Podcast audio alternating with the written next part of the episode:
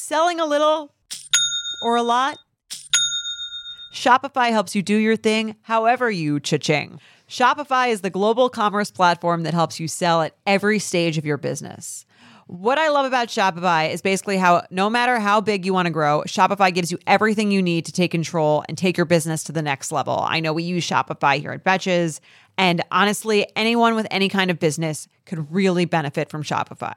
Whether you're selling scented soap or offering outdoor outfits, Shopify helps you sell everywhere, from their all-in-one e-commerce platform to their in-person POS system.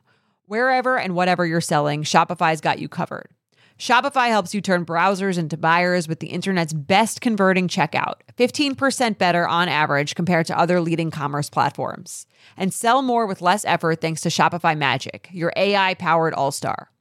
Shopify powers 10% of all e-commerce in the U.S., and Shopify is the global force behind Allbirds, Rothy's, and Brooklinen, and millions of other entrepreneurs of every size across 175 countries. Plus, Shopify's award-winning 24/7 help is there to support your success every step of the way, because businesses that grow, grow with Shopify. Sign up for a $1 per month trial period at shopify.com/betches, all lowercase. Go to shopify.com/betches now to grow your business no matter what stage you're in, shopify.com/betches. In the market for investment-worthy bags, watches, and fine jewelry, Rebag is the answer. Rebag is a luxury resale platform where each piece is carefully inspected by experts to ensure quality and authenticity. Use Rebag to buy and sell finds from the world's top brands, including Louis Vuitton, Chanel, and Cartier. Head to Rebag.com to get 5% off your first purchase with code REBAGNEW. Shop today at Rebag.com. That's REBAG.com. And use promo code REBAGNEW for 5% off your first purchase. Welcome to So Bad It's Good with Ryan Bailey, the podcast where we cover all the pop culture we love to hate, from the classic reality TV moments of the past and present to the latest Daily Mail headlines and everything in between. We'll dive into all the infamous and notorious messes you can't stop watching. I'm looking at you, Jax Taylor. I'm your host, Ryan Bailey.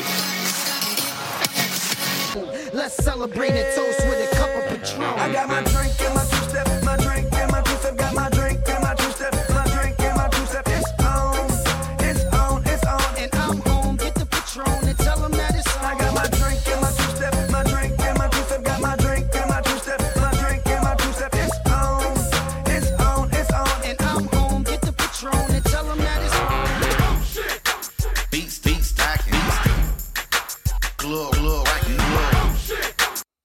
Shit is right, folks. It is So Bad It's Good with Ryan Bailey. I am Ryan Bailey.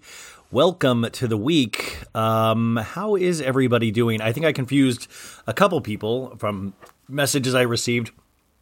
I took Monday off because if you know me, you know that I love to celebrate President's Day. It's my favorite holiday of the year.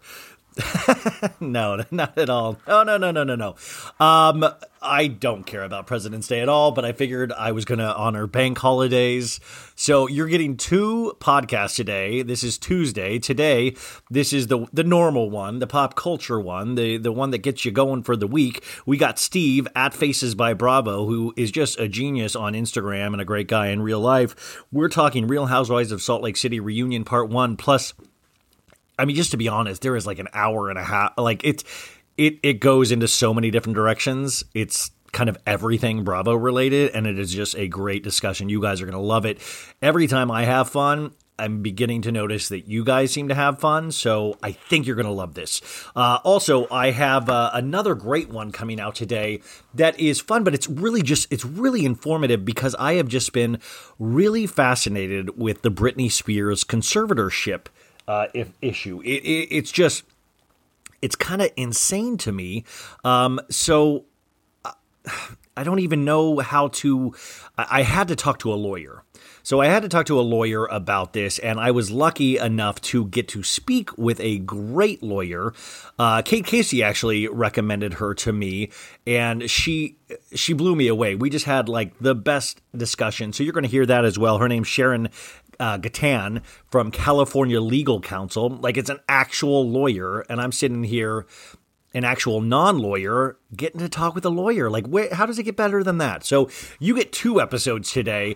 I think they're both great, and it's really exciting to be able to show different sides of my curiosity. But I think what's cool is that it's your – I think you guys are into the same stuff I'm into. Well, I think I know that, actually. So how was Valentine's Day? Did everybody make it out alive? I think I'm still depressed. I don't know. It's just been a depressing week for me. I don't know. So I'm shaking out of that right now.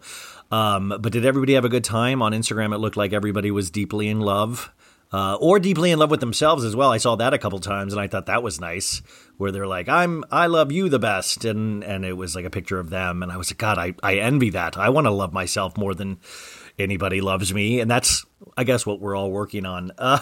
So let's see. We got a couple of news stories that I got to hit up before we get into anything else. And I do have to, the lower level games contest. Thank you guys so much for entering.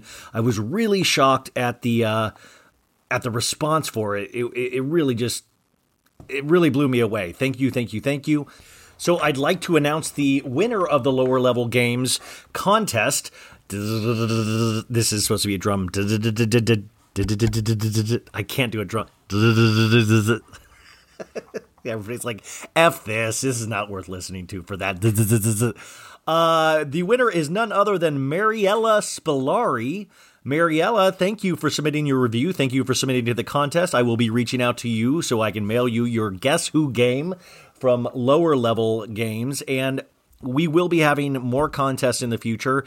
I want to do ones where you don't have to do anything. I can just put the names into a hat and draw it out and give you stuff. So the more stuff I can give you, the better it is for everybody, I think. So Mariella, congratulations. You won the first ever So Bad It's Good contest. That's really, really exciting. And I'm really saying I'm very excited about that. You know what I'm not as excited about is the Royals. Not the baseball team, not the song by Lorde, the actual Royals. Like, why don't I care about the Royals at all? Like, the thought of watching The Crown or Downton Abbey or any of those British shows that my parents watch makes me so depressed.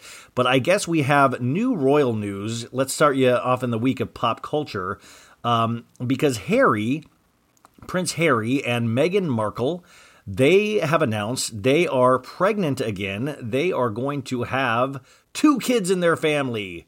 Who would have thought that this could ever happen? How exciting. They're the first couple in history to have 2 kids. But they did an Instagram post, which people are already dissecting the meaning behind Meghan Markle's dress in her second pregnancy announcement, which I'm cracking up. That's an actual People magazine article. People reports, along with the happy news that the Duke and Duchess of Sussex, and also, do you guys are like me? It seems like there's so many different levels of prince and princedom, like Duchess of Sussex and Duke. And I mean, come on, I thought it was just king and queen, like in there. They're expecting their second child together, which they announced on Sunday. They shared a romantic black and white photograph. Which, by the way, the black and white photograph, I thought if I didn't have my glasses on, it looked like the Folklore Taylor Swift cover to me. And then I put them on and I was like, oh, this is boring. In the image, which was taken via iPad by their friend and longtime photographer, Misan Harriman. They have a longtime photographer? Like, I'm my own longtime photographer. And by the way, if you have a longtime photographer, they're carrying around an iPad, that we're delving into creepy territory. It's like, Misan, come with me. He's like, let me grab my iPad. Like, if you're a professional photographer, why are you bringing your iPad? So it says the couple cuddles up together while enjoying a private moment in nature. Private moment? Misan Harriman, their longtime photographer, is there. That's not a private moment. Am I wrong? That's not a private moment, you guys. We all know that. While Harry, 36... gives a big smile to Meghan, she rests her head on her husband's lap and cradles her growing baby bump. For the photo, the soon-to-be mom of 2 wore a floor-length Carolina Herrera dress. I don't think is that an Old Navy brand? Which was made for her while she was pregnant with her son, who will turn 2 on May 6th. Meghan has a long-time rapport with the brand's creative director, Wes Gordon. God, this seems like so much work to be pregnant for these people. Harriman, the first black photographer to shoot a cover of British Vogue, shared a loving tribute to Meghan on Instagram. Meg, I was there at your wedding to witness the love story begin. And my friend, I am honored to capture it grow, Harriman wrote.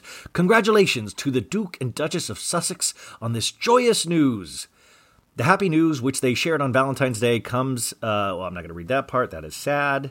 Meghan and Harry officially stepped down from their roles as senior royals last year. I mean, guys, there's level of royals. Like, what are you stepping down from?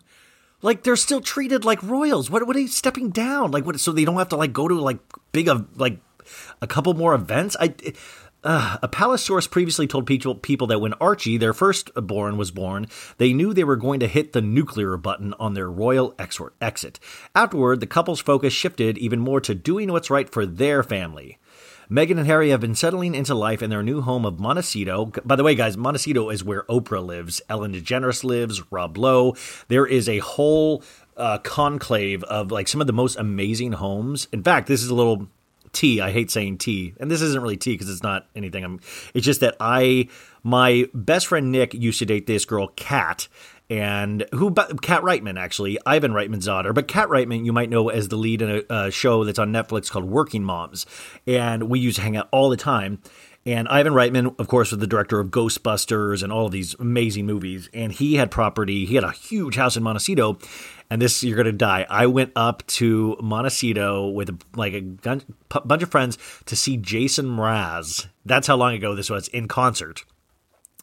And we stayed at their palatial estate, and they had, like, a movie room with, like, a movie theater candy area. They had a trampoline built into the ground. Like, so you just, you know, you didn't have to hop on the trampoline. You were on the trampoline when you walked on the ground. The grounds were so meticulously crafted. They had huge art installation pieces in the yard. Like, there was, like, a giant fork, I remember. And just really, like, they had, like, insane art that I saw, like, at real museums in the house. And it was one of those houses where, like, I had my guest quarters was not even in the main house. They had a separate house of guest rooms. And then all of it was like, the whole house had like an intercom system. So you'd be like, Mr. Reitman, your 11 a.m. massage is ready. And I'm just like, holy shit, this is a dude that's worked with Bill Murray and all that. And like, they had like their own driver. So when we got drunk after the Jason Mraz concert, the driver had to come get us and take us back to the property. And Oprah used to come over all the time. And my buddy, Nick, would go to screenings where Oprah would be, you know, come over for like movie night, and all of a sudden he's sitting next to Oprah or like around her. And I'm like, holy moly, guys, they live a different kind of life. And by the way, Kat and I've all really, really nice, awesome people. But it just a way crazier life than any of us are used to. So Harry and them living in Montecito makes sense, you know? So that's exciting, except that I'm not excited at all. But I guess as I try to deeper understand pop culture and fandom, I have to understand the royals as well, because it seems like that is so huge for so many people. And why do I feel nothing? I need to know why I feel nothing, you guys. Please, please help me. I guess we have a lot of time. She has not, you know, the baby will be here in like 7 or 6 months. Archie will be a big brother. All is great, I guess. So we'll see what happens. I think the frustration is I want to care. So if anybody can help me care about the royals, reach out to me at sobaditsgoodwithryanbailey@gmail.com. Also, Patreon, if you want other episodes, Real Housewives of Dallas, I recap on there, patreon.com/sobaditsgood. I did a Q&A episode last week. I'll be doing another one of that this week. I'm starting Real Housewives of Miami, I believe, this week, my journey in that. And also Summer House will be over there. So we had a Summer House episode with me and Emily that I put on the main feed on Friday. So I think that's going to go over there as well. I do want to speak about this in terms of Valentine's Day. Like I said, what a horrible holiday it is. I'm joking. I know a lot of people love love. I do too. I love to live, laugh, love, just like you guys. Stephanie Holman from Real Housewives of Dallas, she posted one of the weirdest Valentine's Day messages to her husband, Travis Holman. So it's a picture of them. And by the way, not a great picture. Let's go, you know, Travis Holman looks like he's packing like a C cup here. No offense, I'm probably packing a B cup. And, you know, it kind of looks like he has a gut and a C cup here. And her comment goes, "Happy Valentine's Day, Travis Holman," with the heart emoji. "I love doing life with you. You are such a wonderful husband and father. You are the only person I have ever met who was babysat by a serial killer and made it out alive. True story. He was babysat by the I-5 killer. Love you so much today and every day." What? What? I'm doing love wrong. Like, what? I mean, wait, and also, when did serial killers get involved? When was this a romantic message between lovers? I am so befuddled. I had to read it twice because I'm like, I'm missing something. I'm still in a dream world, obviously. Melatonin has hit me again. You know, because it's like when you think about love, you know, I guess this is something you think about. But I mean, I love that Stephanie's mind on Valentine's Day thought about the time when her husband was babysat by a serial killer. Just like a really, I love it. Don't get me wrong. I love it. I just found it startling to read. But I will say, one of my favorite Valentine's Day posts. Very different, very unique. I, in fact, didn't see any other Valentine's Day posts where anybody brought up serial killers at all. So that's huge. Congratulations to Stephanie Holman for winning Valentine's of the Year. Very exciting. Okay, so next up, hey, do you guys like apologies like I do? Do you like them? Okay, well, let's see what you like, if you like this one, because over the weekend, we had something huge happen in the terms of pop culture. Now, speaking of Britney Spears, we had Mr. Justin Timberlake. This is great. 3 days ago, Justin Timberlake, 17 years ago, has apologized to Britney Spears and Janet Jackson via his Instagram account. This is what Justin Timberlake writes. "I've seen the messages, tags, comments, and concerns, and I want to respond. I am deeply sorry for the times in my life where my actions contributed to the problem, where I spoke out of turn or did not speak up for what was right. I understand that I fell short in these moments and in many others and benefited from a system that condones misogyny and racism. I specifically want to apologize to Britney Spears and Janet Jackson and Chris Kirkpatrick." No, just joking. "Both individually because I care for and respect these women, and I know I failed. I also feel compelled to respond in part because everyone involved deserves better, and most importantly, because this is a larger conversation that I wholeheartedly want to be a part of and grow from. The industry is flawed. It sets men, especially white men, up for success. It's designed this way. As a man in a privileged position, I have to be vocal about this. Because of my ignorance, I didn't recognize it for all that it was while it was happening in my own life, but I do not want to ever benefit from others being pulled down again." Okay, well, "I have not been perfect in navigating all of this throughout my career. I know this apology is a first step and doesn't absolve the past. I want to take accountability for my own missteps in all of this, as well as be a part of a world that uplifts and supports. I care deeply about the well-being of the people I love and have loved. I can do better and will do better." What do we think, you guys? What do we think? So we got two options and two ways to think about this. First way, of course, is, you know, fuck off, Justin Timberlake. Secondly is, okay, he apologized. Sure, it's 17 years after the fact, but he still apologized. So he wants to do better. There are a couple things with these apologies that you always got to look out for, because it's you know, this comes off very PR written, publicist written.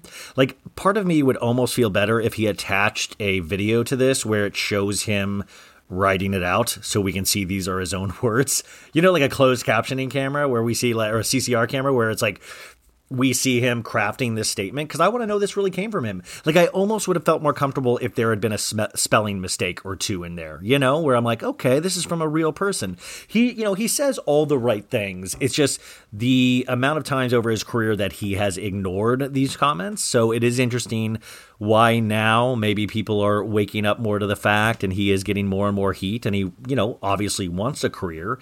But then, you know, you go to think about it too, is that, like, I mean, the Janet thing, to me, was really gross. He kind of let her take the fall for that Super Bowl thing with the nipple, you know, and really did not stand up for her. The Britney thing is bad as well, because he kind of bragged about having – he was a typical dude. You know, a typical dude bragging about having sex with somebody, kind of like, you know, but that, you know, the only thing like that I remember when that was happening. And like, I really thought like, wow, Britney cheated on Justin. And he obviously seems heartbroken because Cry Me a River is a really good song. You're like, I really like Cry Me a River as a song. So I take Justin's side. But you also got to realize what those guys were in their like early 20s at the time. And I was thinking about the shit I was doing in my early 20s. And I was treated. I got my heart broken. I broke a heart. So, you know, and if you add media on top of that, you saw what media did to Britney. And Justin just knew how to manipulate media better. So it is interesting. And I hope he is correct and that he does want to continue this conversation, because I think that would be an interesting conversation for him to be a part of. I would love to hear what he actually thinks. And obviously, Justin Timberlake will never be canceled, nor do I ever think he should be canceled. I think the man is very talented. I've seen him in concert before. I was blown away. Like, I was like, wow, he can dance and sing at the same time. He's actually singing his vocals. That impressed me. But it seems like he did have a huge failing, which a lot of us do. A lot of men do in particular, have a huge failing in how we treat women, myself included. Like, you know, so to have to remind yourself to do better every day is important, and I hope he really is taking that seriously. And yes, the industry is, I think all industries are designed, except for maybe influencers, are designed to help men, you know, and help white men in particular. I myself have probably benefited from that many times. So, you know, I don't know. But you know, so the apology was interesting. I don't know. Like, I think I'm glad he did it, you know? I mean, I don't know. I don't know if he puts him more in the conversation when this should really be about, like, freeing Britney. Janet Jackson did an Instagram message back to him where it was, like, a thinly veiled, like, you know, kind of comment on it. I was at home just the other day by myself, and I began to cry. I was crying because I was so thankful for all that God has bless me with, all that he has given me. And I'm so thankful for him being in my life. And I'm so thankful for all of you being in my life. You're so special to me. And I want to thank all of you for making Control #1 once again after 35 years. I never in a million years, I would never think that this would happen. I really appreciate you, and I love you so much. Thank you. Bye. That was actually Janet. She posted that on Twitter just a couple days ago. I mean, it's a great message, but are you guys at all like it? Doesn't it sound like Michael so much? Like the way, the timbre of her voice, the pattern, the I love you so much. Like, I remember her brother doing that. When I first listened to this clip, I thought it was like somebody imitating Michael Jackson, and it was actually Janet Jackson. Janet Jackson is one of the few people that I have not ever seen live, and she was supposed to be at FYF Fest in Los Angeles a couple of years ago, and then they canceled it, which I would have loved to have seen her live. I do want to make not a retraction, but an apology. Last week, I was talking about Caitlyn Jenner with Courtney from Two Judgy Girls, and I used the incorrect term to talk about Caitlyn, and I want to apologize for that. And it is definitely was not my intention at all. And so I'm very happy to actually point that out. And always, I know that is the correct way to refer to Caitlyn as a she, her proper gender. You know, I'm glad when people actually point stuff like that out, because it was definitely not something intentional, and it is something that I am happy to correct, because I would never want to make light about that part of Caitlyn's life at all. I would rather make fun of Caitlyn in the fact that she loves her little helicopters. I love helicopters, baby. Remember how she always plays with the little helicopters and golf? Oh, God, I love Caitlyn so much. So I'm very sorry about that. It was not my intention at all. So happy to correct that. Also, I wanted to point out there was a Dumois story earlier this week on Thursday, I believe, about Ariana Maddox and Tom Sandoval. And there was a thing in there saying that they had split up and that moving trucks were in front of their house and that there would be a public announcement soon. And I'm very happy to, I think this has already been reported, but I'm very happy to personally report that this is definitely not the case. This is definitely wrong. I reached out to very close sources immediately when I read this on Thursday and really got a very quick, immediate response that it was not true. And I know that they corrected it on Dumois very closely after that. I bet that was just Jax being like, I'm going to, hey, Brittany. Yes, Jax. I'm going to say to Dumois that Tom had already, by the way, that's my new Jax voice. Hey, I'm Jax.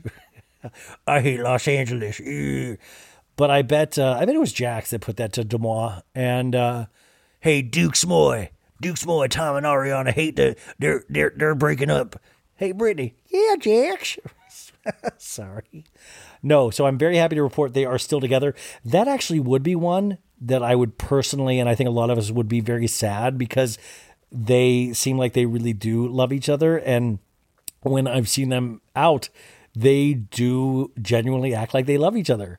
And when I've hung out, like I once hung out with Tom separately, and he very much loved, you know, like, have you ever done that with your girlfriends or guys with your guy friends where you go out without their significant other and they act like a completely different person?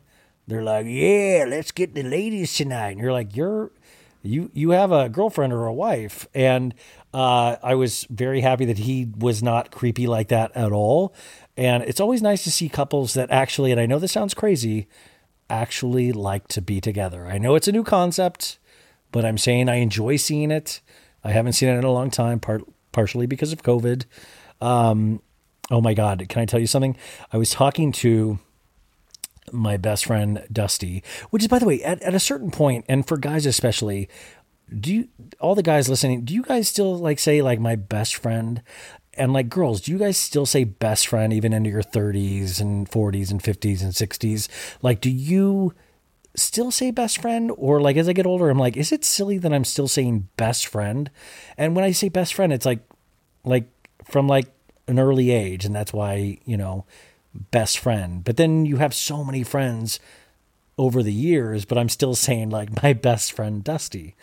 Anyways, it's something I think about, like, you know, here's my second best friend, Nick. Here's my third best friend, Amanda. Here's my, you know, like, should we be putting these people in races with each other?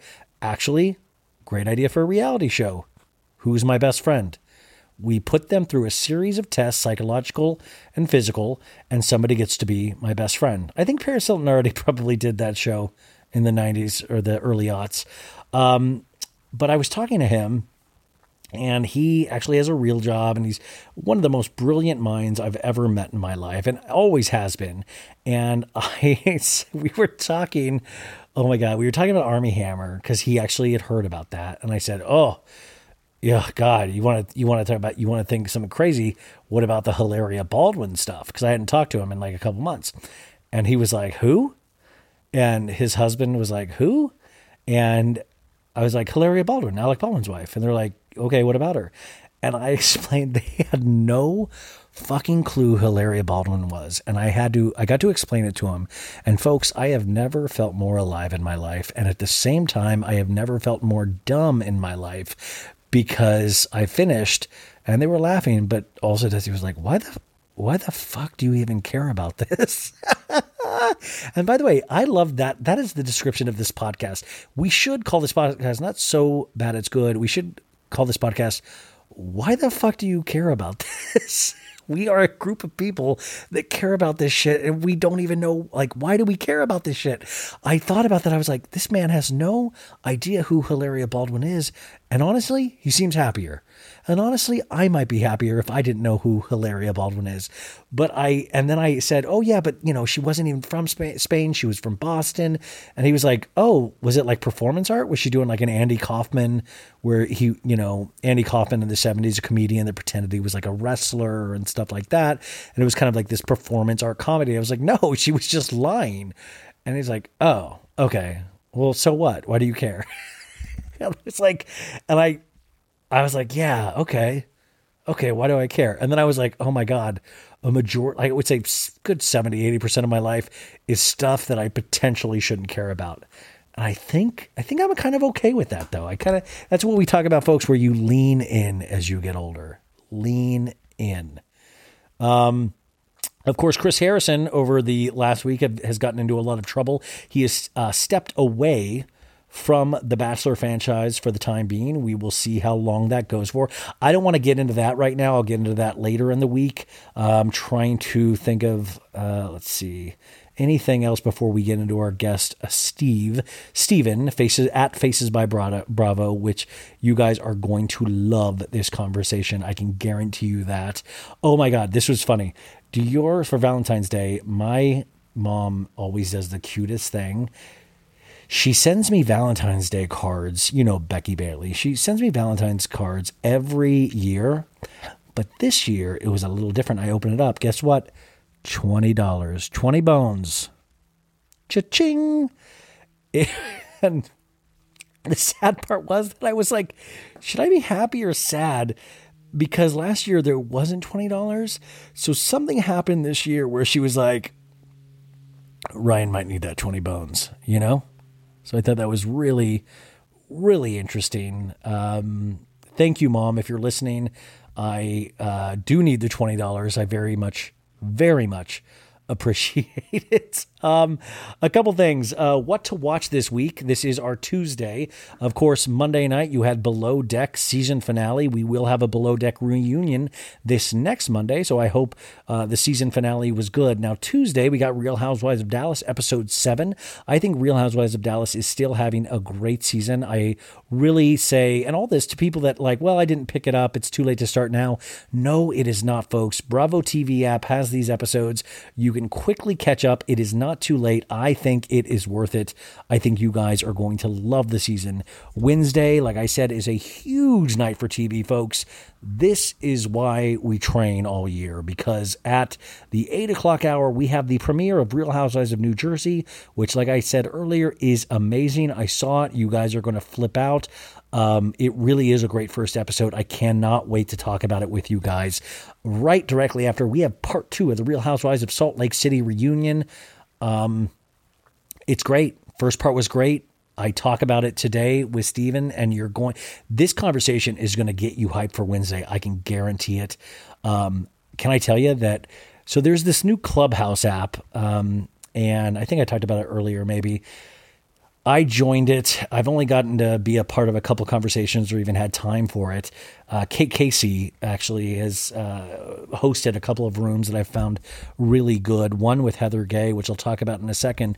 But for you so bad it's good listeners, I have 5 Clubhouse invitations to give away. So if anybody wants to email me at sobaditsgoodwithryanbailey@gmail.com, and you're a listener of this program and you like me, and for real, you have to like me.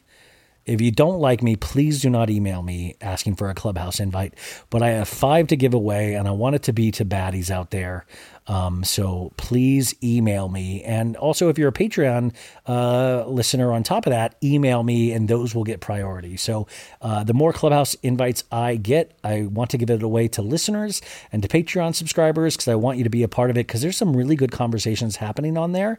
And I think I want to do one. And I don't know if you guys will come join me when I do. But Kate let me know that Heather Gay was going to be on there. So I get in there and I get to talk to Heather, and I was able to ask her what it was like to, and she was so fun to talk to, you guys. She was so great. I got to ask her what it was like to have a year go in between seasons, when she filmed and when it aired, and if she thought people would like her or not. And she honestly didn't know. And, you know, she was so surprised happily. And then I got to ask her if she would marry me, and she said yes. I wish I had the audio to this, because she actually did say yes. And I said, well, Heather, that's going to hold up in court. And she was just so great. And I hope to have her on the podcast.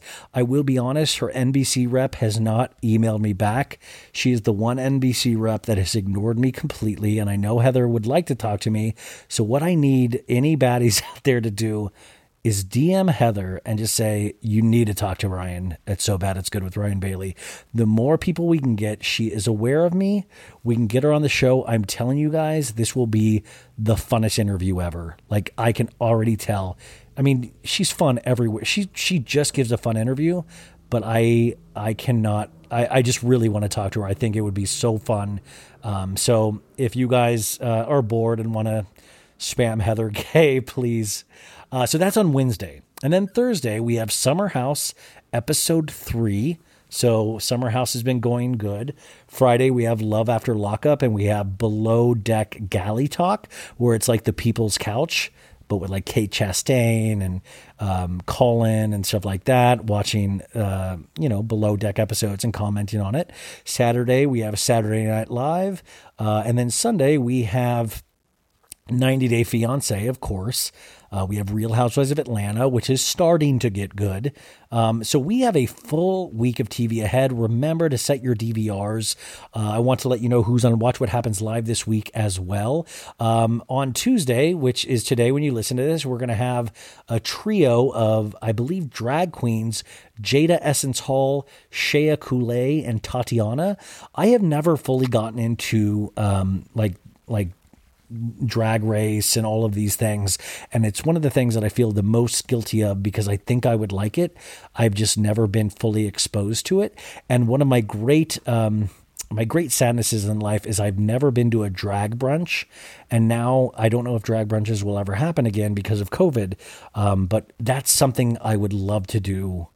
Do you guys like drag brunches? Like, I would love to go to a really good drag brunch because every time I saw it on Instagram before COVID, everybody looked like they were having the best fucking time. So drag brunch is on my bucket list. Wednesday on Watch What Happens Live, we got a great team up. We got Margaret Josephs from Jersey and we got Michael Rappaport, always good together. And then Thursday on Watch What Happens Live after Summer House, we got Amanda Batula and Kyle Cook. They are supposedly engaged, possibly married. That is going to be a great. And remember, on Thursday, I believe I will have somebody from Summer House on this program. So get ready for that. So that is what to watch this next week. I think you are going to like it. I did have one more story. Was that Scott Disick went Instagram official with Lisa Rinna's daughter, one of her daughters. I'm going to be snarky and not even say her name. It's like Amelia Bedelia or the other one. I don't know. They're Instagram official. Scott has blonde hair now. I don't know. I mean, it's weird though. Like I have a I don't like, I famously am known for not liking Lisa Rinna. And that kind of spills down into her daughters as well. I don't care. In fact, I find it kind of sad. Like it's weird that like I miss Sofia Richie. You know, I miss Sofia Richie, and Courtney and Travis Barker are still going strong. I mean, they're fine. Everybody's flipping out about Courtney and Travis Barker. I don't even like Courtney that much. And Travis, he's got a lot of tattoos and I know he's a great drummer, but they kind of bore me as a couple. Like, I'm glad everybody's finding love, but we got to admit, Scott, I mean, that movie, we need to talk about Kevin, we need to talk about Scott. Can we get into it a little bit? I mean, we're not going to get into it a lot, but I mean, get close. I think he kind of likes like young girls, like 21 and above, but like young, you know, like, come on. That's like, it kind of gets sadder as it gets older. Like, do you guys think that as well? Or is that just me? Obviously the Lisa Rinna daughter he's with, she seems pretty, but it's like, it's weird to think like, oh, I liked Sophia better. Sophia seemed like she had more personality. Like I never thought I would be saying that, but I'm saying that. And like, I'm not even bothering to remember Lisa Rinna's daughter's names. I'm not trying to be mean. I'm just like, guys, this isn't going to last. Like, do you think this is it for Scott? Like, you think he's found the love of his life? No, but it is got to be weird. When Scott meets Travis Barker for the first time, that's the Keeping Up with the Kardashians episode I want to see. Like, because Scott will know, it's like, oh shit, Travis is a self-made man. He's got a skill of drumming. He's got tattoos everywhere. He's kind of a badass. And Scott is, Scott Disick. I mean, that's just fascinating. And you think about the Kanye of it all. I'm bummed that Kanye and Kim aren't together because I would have loved to have seen holiday parties with Kanye and Travis Barker.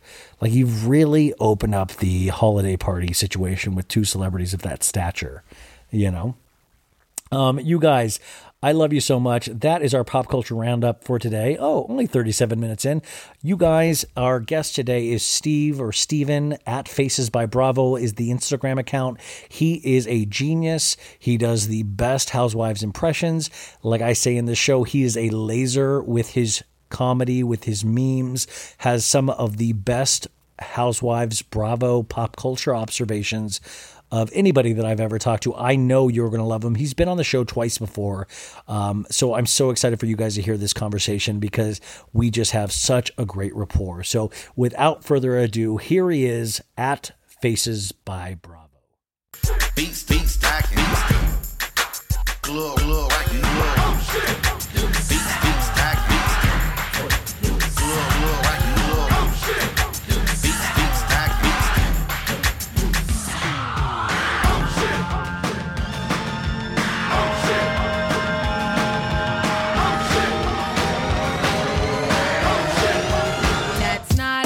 We need to start the week off right. And I think of no better person to do that with than my next guest. I think of people that are so knowledgeable in Bravo. I'm not into cars, but I imagine it's like driving a Ferrari who we're about to talk to. The performance, the way it takes the turns, the way it accelerates. I think we're about to hear greatness. In fact, I know we are. I've talked to this gentleman two times before, and they've both been insanely fabulous conversations, except that I do know he is a Lisa Rinna apologist, so we will forgive him for that. But we are going to talk to him about Real Housewives of Salt Lake City, reunion episode one, plus so many other things. Steven, you know him as Faces by Bravo on Instagram. Welcome back to the show.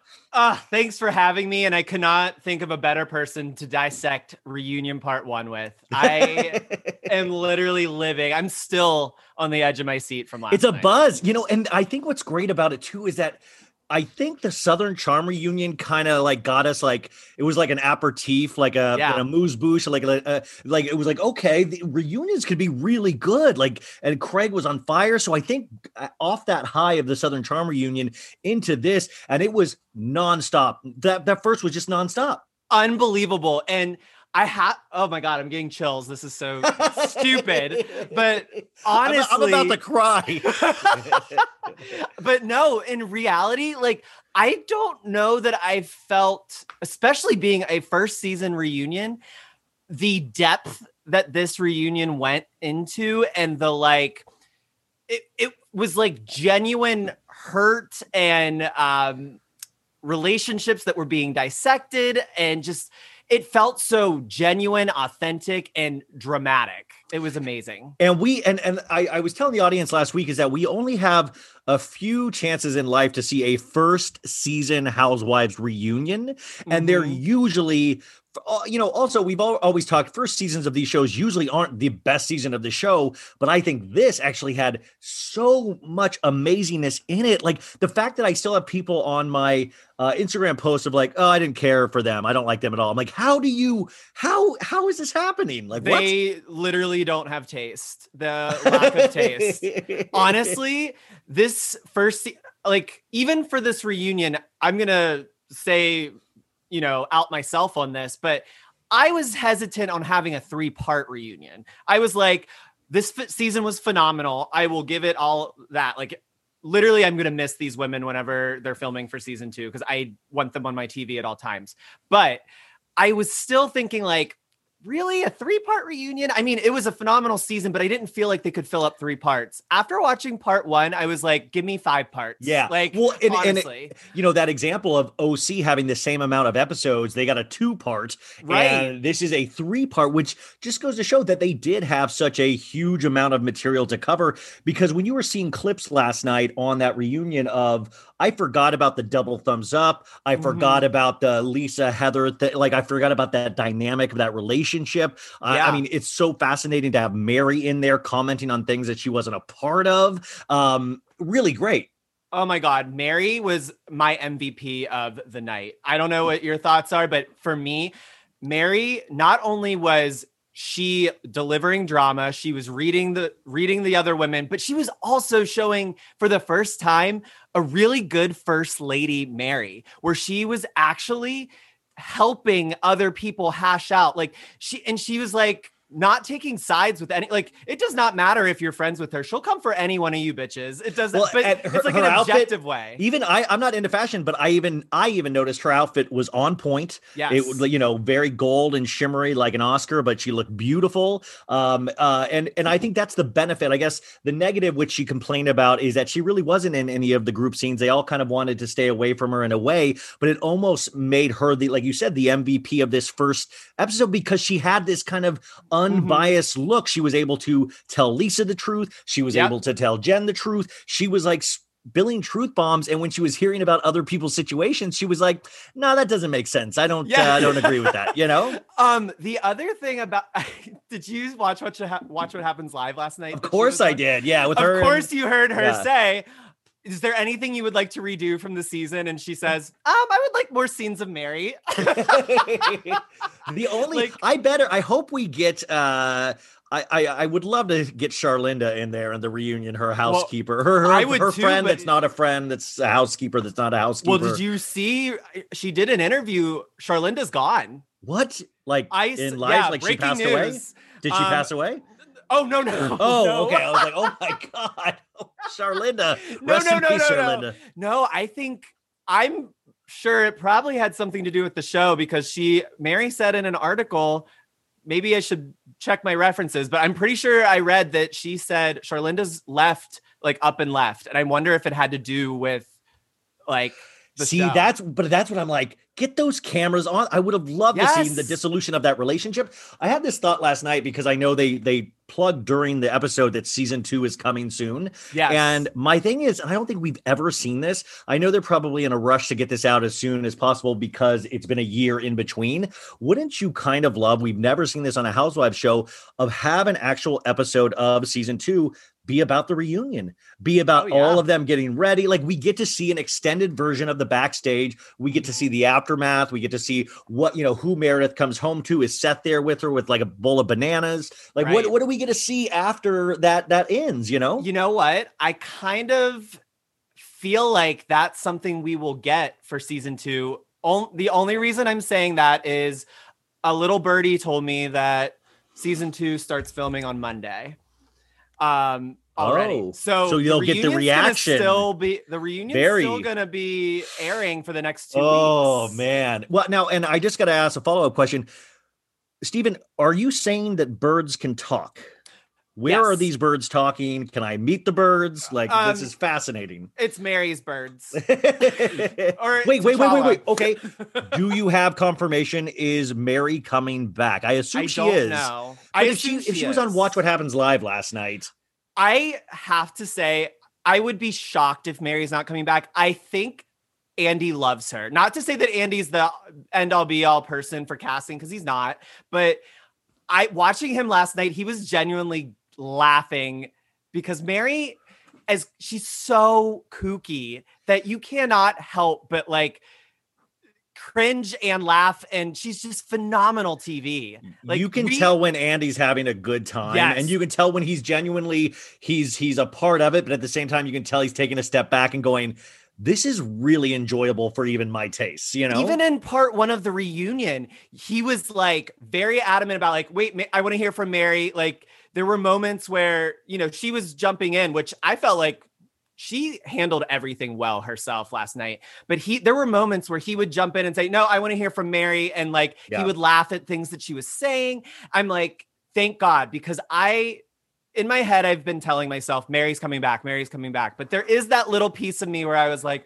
oh God, what if they don't bring Mary back? But I was of the impression that she was not going to come back, not because of anything, but just because There were certain things that she said over the season, legality wise, where I was like, we've seen where, you know, with Erica Jane, we've seen with Teresa Giudice, we've seen that, like, when you put yourself on film saying or bragging about certain wealth aspects, or you're putting a religion on there that is sometimes talked about as a cult, you put yourself in a really dangerous position to have these things used against you at some point, which I believe Erica Jane is going to be walking into momentarily. So I thought somebody would really put her aside and say, hey, you might not want to keep doing this. This might not be the best look in the long run. Narcissism is a dream for see, and that's what makes TV. Her a great housewife. That's what makes her. That's what I mean. You see, it is so weird to explain this. Is that you? Because somebody was like saying, like, who's your favorite housewife? Who's your least favorite? And I was like, well, I don't personally love Ramona in the sense of what she does or what, but at the same time, I would hurt myself if she was never on the show. I would hate it so much. And that's the thing you have to accept, is that I don't, and everybody's like cancel culture. Like, I don't need people to be canceled, but I'm like, that's what I view these as sports. You can have your favorites, you can have your non-favorites, but you know, okay, like an example, like I thought Teddy Mellencamp didn't do anything for me. So I was fine with having her go. Like I was like, her time has come and gone. There's nothing that I will miss.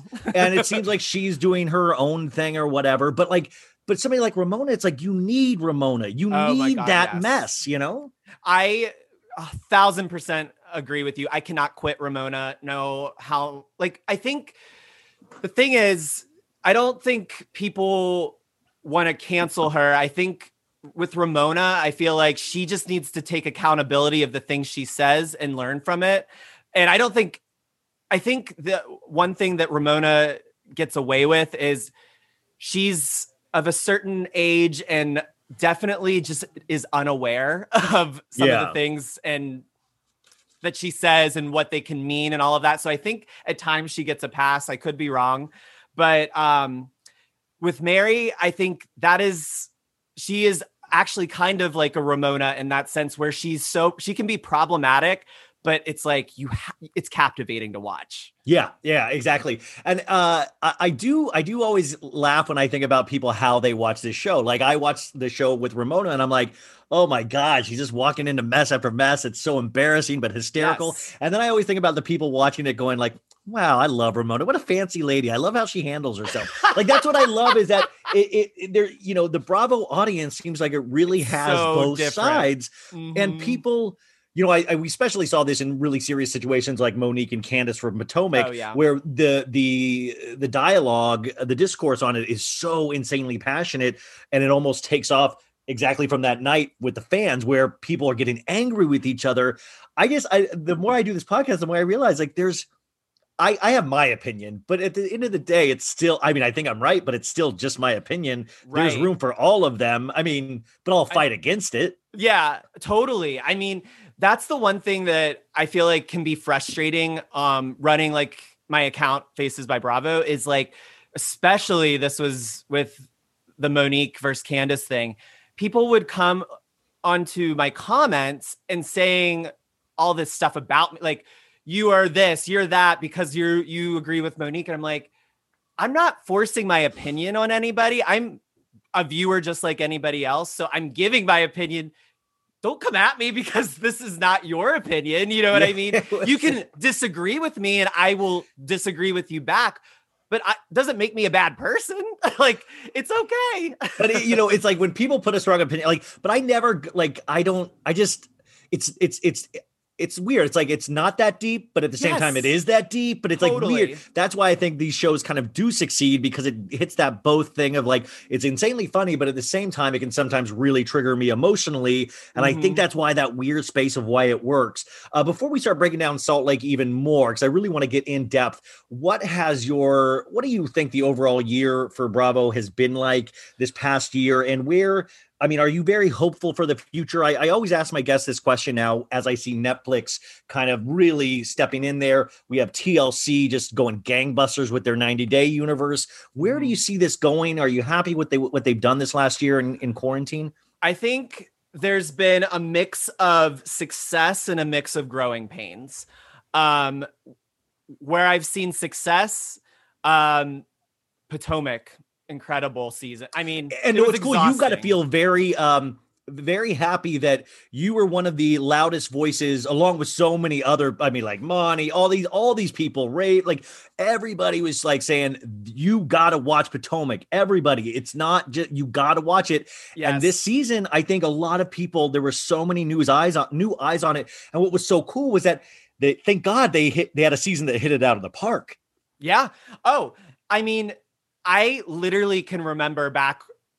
I obviously was in like the Facebook groups and stuff when I had Facebook back before I started Faces. But when I started Faces back in like 2018, I remember like I had an effort to really promote Potomac because I was like, y'all are really missing out on some quality TV. Like the star power is there.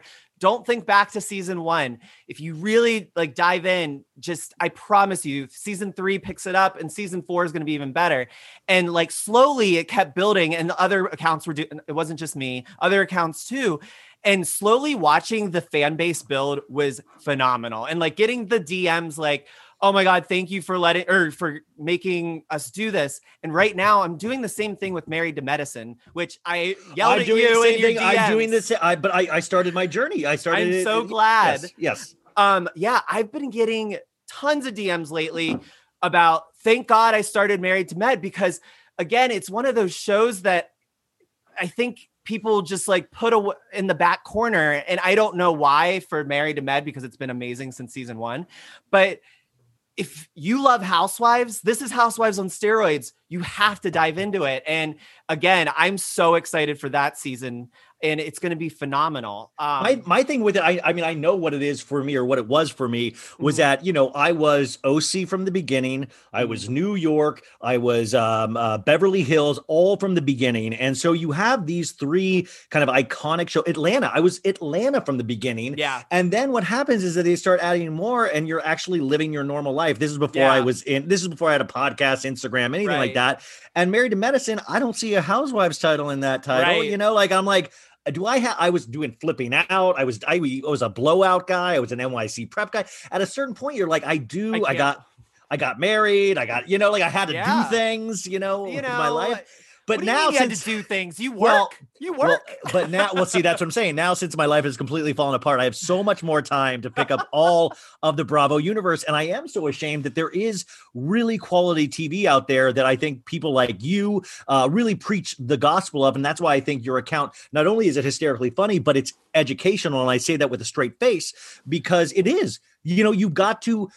There's a reason how these shows get watched. People have to, you know, create a buzz around them. And it's like this slow build. And that's why I even love the Bravo audience being like paying attention to ratings. Like I remember like, oh, Salt Lake, why are they putting it on after OC? It's hurting the demographic. It's hurting the demo, you know, but we're that passionate because we want this to succeed. I love that you said that because I literally could name off ratings like every week back in the day, like in 2015, my morning routine before anything, I used to get on my computer or on my phone, check all of my blogs, check all my ratings. And like, it was like an encyclopedia in my head. I knew where every show stood. And it's because it's fascinating to me. Well, even the Potomac, I remember then really paying attention to the next day ratings. And of course, there's ratings, you guys. And then there's like the 3-day ratings and then the 7-day ratings, which they take into account the DVRs and stuff. But I love that when I'd be like, okay, nice. It ticked up in the demo. We're not where we need to be on the numbers, but I think that. And then I'd be like, why are they airing it on this Sunday? They're airing up against this game. It doesn't make sense. Yep. We become these kind of like television programmers. But it only just shows that we care. What was your opinion about airing Salt Lake after OC this season? I think what they needed to do, I actually think that was a smart pairing. I think the demo kind of matches up. If you think about the people that are typically an OC viewer and who you think would be a Salt Lake viewer. But what they did wrong was it should have been 8 and 9. And then they would have been able to, like, once OC was done, Salt Lake can just remain at 9:00.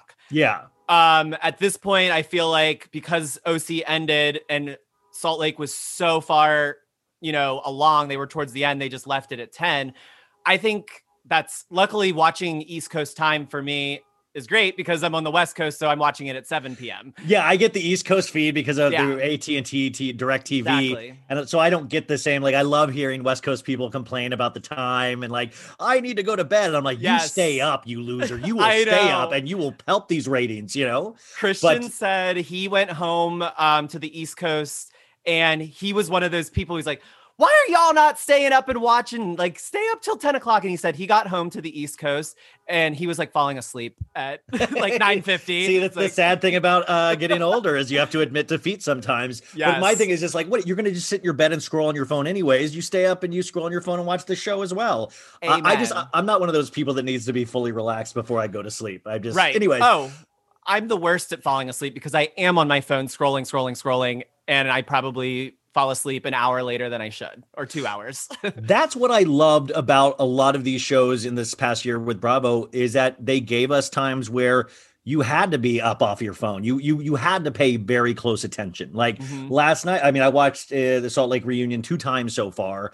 And one time I just watch it for fun where I can fuck around on my phone and maybe like if I have an idea for a meme, which by the way, I want to ask, like you have such a huge Instagram account. And I feel like there might be not as much freedom as I have where I can still wake up and I can throw off like 3 semi funny to shitty memes. And like, you kind of have to, first off, I don't think you ever miss, but like, does that ever paranoia you a little bit of like, is this even funny enough to put out there? Like, absolutely. I'm actually like right now, I feel like I am going through growing pains with it as far as like, sometimes, you know, I don't know, like, the way some of the engagement can be sometimes, it makes you question whether are people seeing it or was that meme just like not funny? yeah. Well, and I know during the day is not the best time to post, but sometimes like I'm just like, you know, it's like my morning coffee. I like to throw off a meme. I know it's not going to be really seen a lot, or maybe it'll be passed around through the day.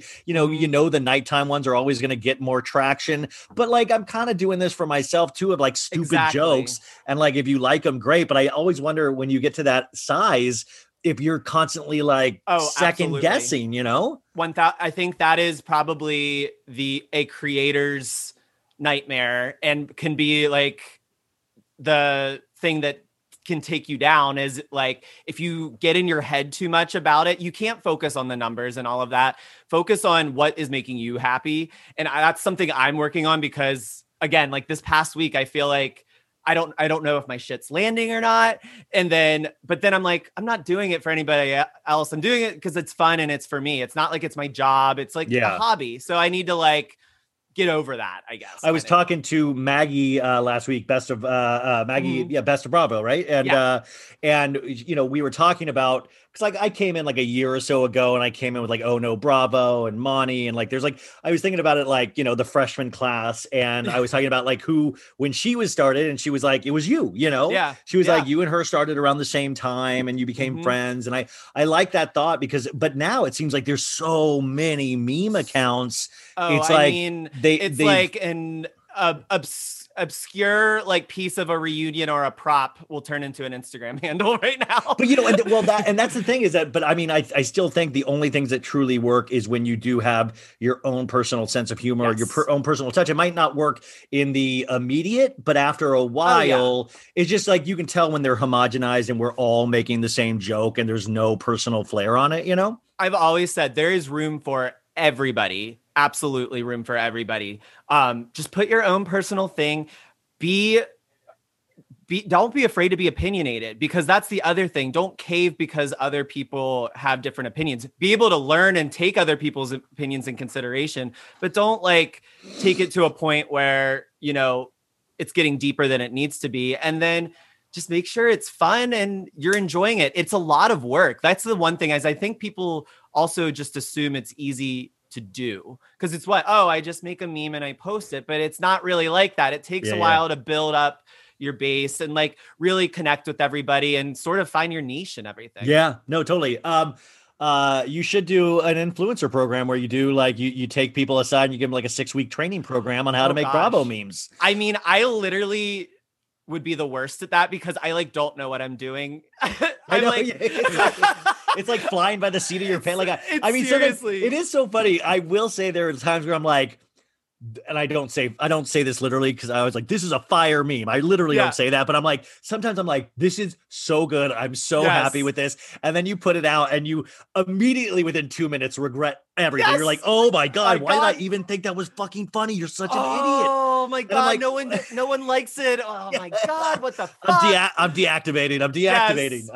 Absolutely. Or the worst is when you post and there's like typos or shit. And then you it's like, but it's already like taking off. So like, what do I do now? Guys, yeah. By the way, I'm not an English major, obviously. Same. I always get, I do the should have and could have or something. Yeah. And I have so many girls that will put in the comments of like my, you know, what I screwed up on in the meme. Yeah. And I'm like, okay, but did you think it was funny? Like, I mean, like I get like, I'm not, obviously if I was good at like grammar and stuff, I'd be doing something different. Like I'm making, okay, so the last thing I want to talk to you, and I don't know how much you can actually talk about this, and I can edit around whatever you can or can't say. You were on an episode of, I think 2 episodes of Real Housewives of Orange County this season. Yeah. Now, you actually were in one of my favorite storylines with helping, like, it was Jakey, right? Mm-hmm. Bronwyn Windham Burke's son, and into his drag persona, right? Yes. Am I saying this correctly? Like, yeah. That's correct. What is his drag name? Divine Devon.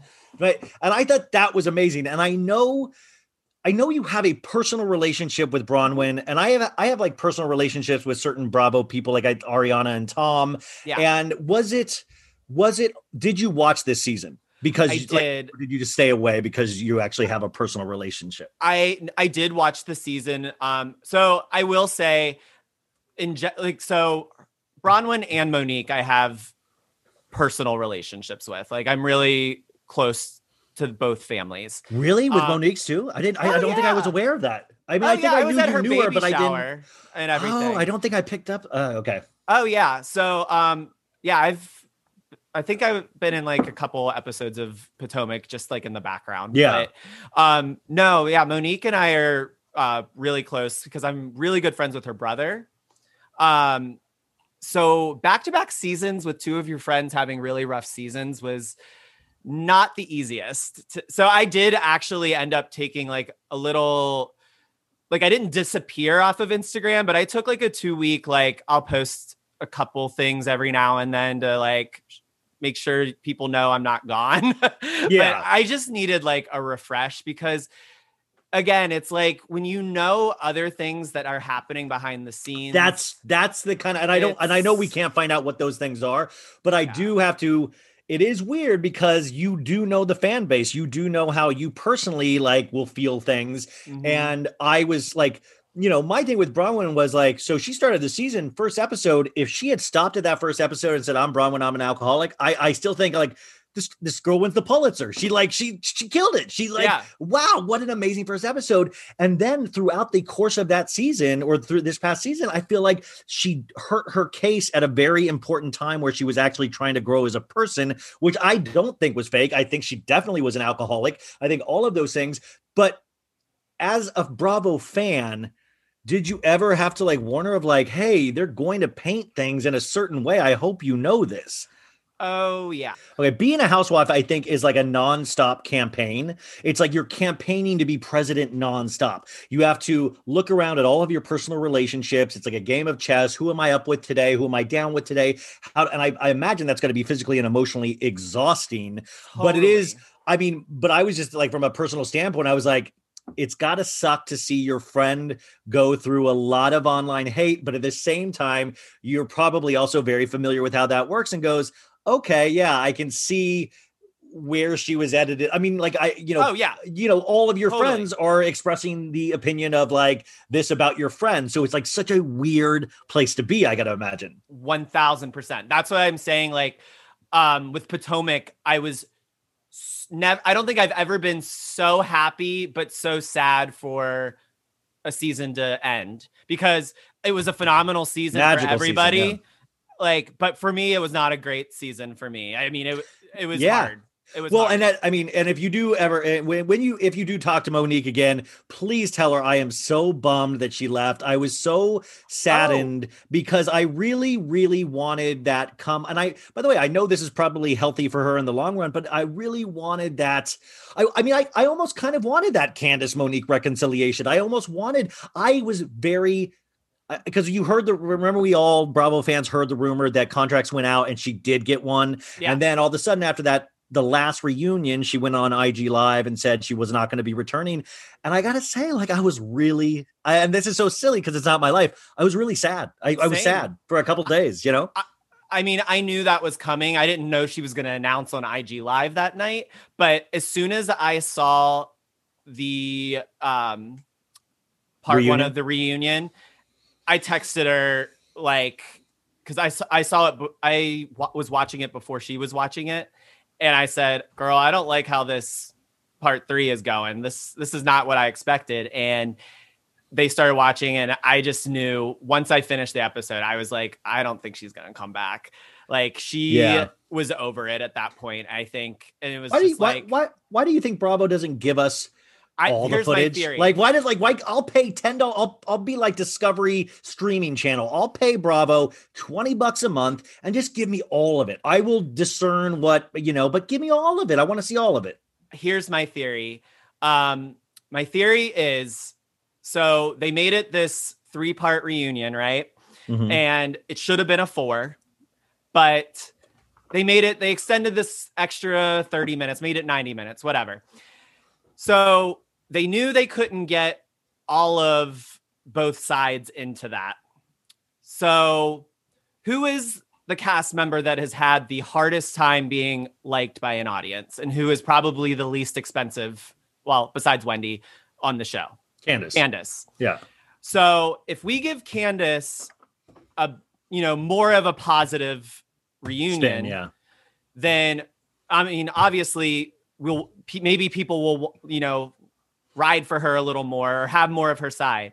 Monique, if we don't air as much, then she's going to look bad to some viewers. And then she's going to like her. It's like thinking that she would not have her ego would not let her quit the show. Like, I'm not going to go out like this. Yeah. But the thing is, she did the show for fun. And she always said, I'm putting my family first. If that ever disrupts my family, I'm going to leave. And so that's what she did. She turned down a housewife contract. And that's, I mean, give that. Which I guess is good, is on the way out. Like, that's a great way to go out of like, well, I could have gone back. But at the same time, I just wonder if months later you rethink those things and go, man, like an athlete. Like I always compare it, like, I don't really like sports, but Tom Brady, I hear when he goes into the offseason and people are like, are you going to come back? Are you going to come back? He's like, you know what? I did so well my whole career. And then like halfway through break, he's like, he gets that competitive thing in him. And he's like, I can do it one more time. I'm going to go out swinging. And that's what I wonder if it's the same. And I don't mean Monique, but the same for all housewives where they're like, no, I got one more in me. I don't think there's that many that walk away from a contract. I think there's very few housewives that can say that they actually quit versus they weren't asked to return in a full-time capacity. Yeah, like Dorinda, like she wasn't asked to return right. I mean, she probably will return in the future, but this season she wasn't offered the contract. And I think if Monique would want to go back, I think the door would be open at any point for Monique to come back because let's be honest, the name is Housewives of Potomac, and she was the only one that owned a house in Potomac. So I think that's kind of like she was the wealthy, like she's the one that had the money, had like she had a lake house, she had a she had 4 or 5 homes, you know. She has a fancy bird. She has a fancy. Yeah. Well, oh my God, T'Challa! I feel robbed. See, well, here's my. I mean, I was thinking like. Could T'Challa still possibly come back? Could they offer T'Challa a contract and T'Challa takes it, but Monique doesn't? Maybe you get a different handler. I did jokingly say, I was like, whenever T'Challa, like in the very beginning of season 5, I did say to her, I was like, just an FYI, you know, what's his name? Jiggy in Lisa's first season got a contract. She wait, is that true? Is that true? Jiggy got paid. So I was like, if next season, if, you know, like you're going back next season, Get T'Challa a contract. Yeah. He's a star. Like, yeah. Honestly. Well, I mean, honestly was a star, but honestly, that's, you know, rest in peace, Jiggy. But also after Jiggy did get that contract, Jiggy did have 2 seasons of spiraling into drug addiction. And I think that contract, it was just so sad to watch. Yeah. It got so skinny. I mean, he was losing his hair. Very skinny. Poor Ken had to carry Jiggy the whole time. I know. Jiggy couldn't even walk at a certain point. I'm convinced that's actually why Ken had to get that hip replaced, because he was just being weighed down by Jiggy. You know, well, my theory was even darker, was that Ken and Jiggy were each other's life force. And that's why they were always like, so when Ken yes. I don't know if you guys remember E.T., but E.T. and Elliot, they had life force. And that's why, you know, Ken always had it, because they fed off each other. So as soon as Jiggy passed, I was like, we need to keep watchful eye on Ken and make sure he is okay. You know? Absolutely. We're so horrible. This is the philosophical conversations you get into with a genius. So, okay. So we covered all that. Let's get back to Real Housewives of Salt Lake City. Well, actually, before I do that, Are you a fan of all pop culture, right? Not just Bravo. Yeah. I think since starting Faces by Bravo, all of pop culture takes a backseat to Bravo, just because I feel like now that's a full-time job. It's full-time stuff. But yes, I am a fan of all pop. Well, I mean, just what are what do you like? Music? What do you like? TV other than Bravo? What movies are your favorite? What do you do? Ariana Grande is my girl. Now, who's that? Is that an actor? Is that a... Do not. Don't even. My queen. You may be familiar with my Housewives dancing to Rain on Me. Oh, yes. Yes. That's that was my favorite thing to do this summer. It's so funny how many Housewives dancing scenes from episodes match up to Rain on Me. It's hysterical. That's what I'm saying. Like, because you get into the actually physical editing, like a Scorsese movie with your posts and stuff, you know? I am literally learning as I go and just saying, I hope this works. Literally, I don't have any background in this. So I'm just downloading apps that look like they're video editing apps. And then I try and learn what I'm supposed to do. And it's trial and error, honestly. So I like if you eventually get a contract and you're considered like Spielberg, and it's like he started off as a Bravo meme account and learned his passion for film, you know? Well, no, what's funny is I always tell people when they're if they ask, oh my God, how'd you do that? I was like, honestly, lucked out. I lucked out, and I'm sure there's a much easier way to do it, but I am doing it the hardest way possible just because I don't know any other way. Someone could probably show me the actual way to do something, and I'll be like, no, I've learned it this way. And it would probably take 10 seconds versus 20 minutes. Yeah. No, it's the green screen. That's my favorite. Oh God. Favorite thing. See, I hear that stuff and I just I'm like, oh my God, I have so much farther to go. And art. I mean, I do consider this your art.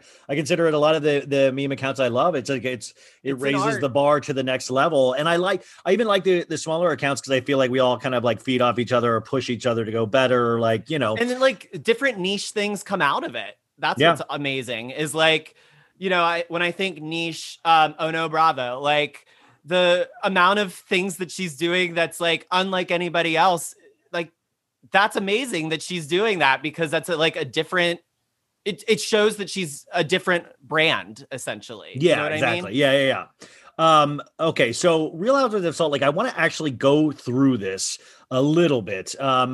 You know, the start of a reunion, you always get scenes from the reunion, but you also get them all coming in. You get to see Lisa without makeup, Meredith with eye patches everywhere. I don't know. There was just a half of a shot of Meredith, and you just saw that she had pads strategic. everywhere. It felt like she was wearing the mask, because there were just pads everywhere on her face. You know, some of these ladies, I mean, all of us just look rough, I guess, without makeup, but it is always funny to see how different. And then you get the typical Andy coming in hey, how you doing, Mary? I love those Andy coming in to check on everybody, you know? I love it. And I'm trying to think when that was what reunion was the first time they did that, because it was the first time they're really breaking down the fourth wall a little bit prior to the reunion. I would want, and I hope this continues. We saw this in the Southern Charm reunion. I thought it was really effective, those in between scenes when they had the yelled cuts. Yeah, like that. When Shep and Craig, and you know, Shep was like, "You gave me a hard time out there, Craig. Come on, man." Yeah, like I agree. Those little things. I think they really add flavor to it that wasn't there before, and I think that's the natural evolution that Bravo needs to realize. You know, well, once you start watching Married to Medicine, you will. Oh, do they do that all the time? In early reunions, they had full-on brawls in the dressing room. Like, wow. So we get to see all of that. Oh, yeah. Okay. So I'm still in the first season, so I'm not at the reunion. Yeah. Well, you'll see a brawl in the first season as well, like episode 6 or something. I'm about to see it then. Yeah. Literally, they walked so Monique and Candace could run, essentially. What? How do you think Andy prepares for a reunion? Like and especially this far into his career as doing this, a lot of people's complaint about Potomac was that they said Andy was not prepared like he should have been. And I wonder what the communication is, because you guys, Andy isn't, they're different production companies. So the production company, I imagine, gives him a blueprint of what they want, or I don't know how this works, but I'm fascinated by it. Well, here's a couple things about that. From reading his books, I remember he watches all of the episodes. It, yeah. Like he goes through them and he watches them. I don't think he was ill prepared for Potomac. I think we just didn't see everything because there was a lot more that happened. And I think, and Monique will even say, there were times where he was checking in. He's like, "Do you feel like you're being heard? Do you feel like this? Blah, blah, blah." I think there was just a lot that we didn't see. And I think that he even mentioned on Watch What Happens Live. Yeah. I've been saying it needed to be a 4-part reunion. And now people think I did a shitty job. And I don't think that's necessarily the case. The other thing with that is I thought it was crazy how Monique was explaining every minute detail of the fight.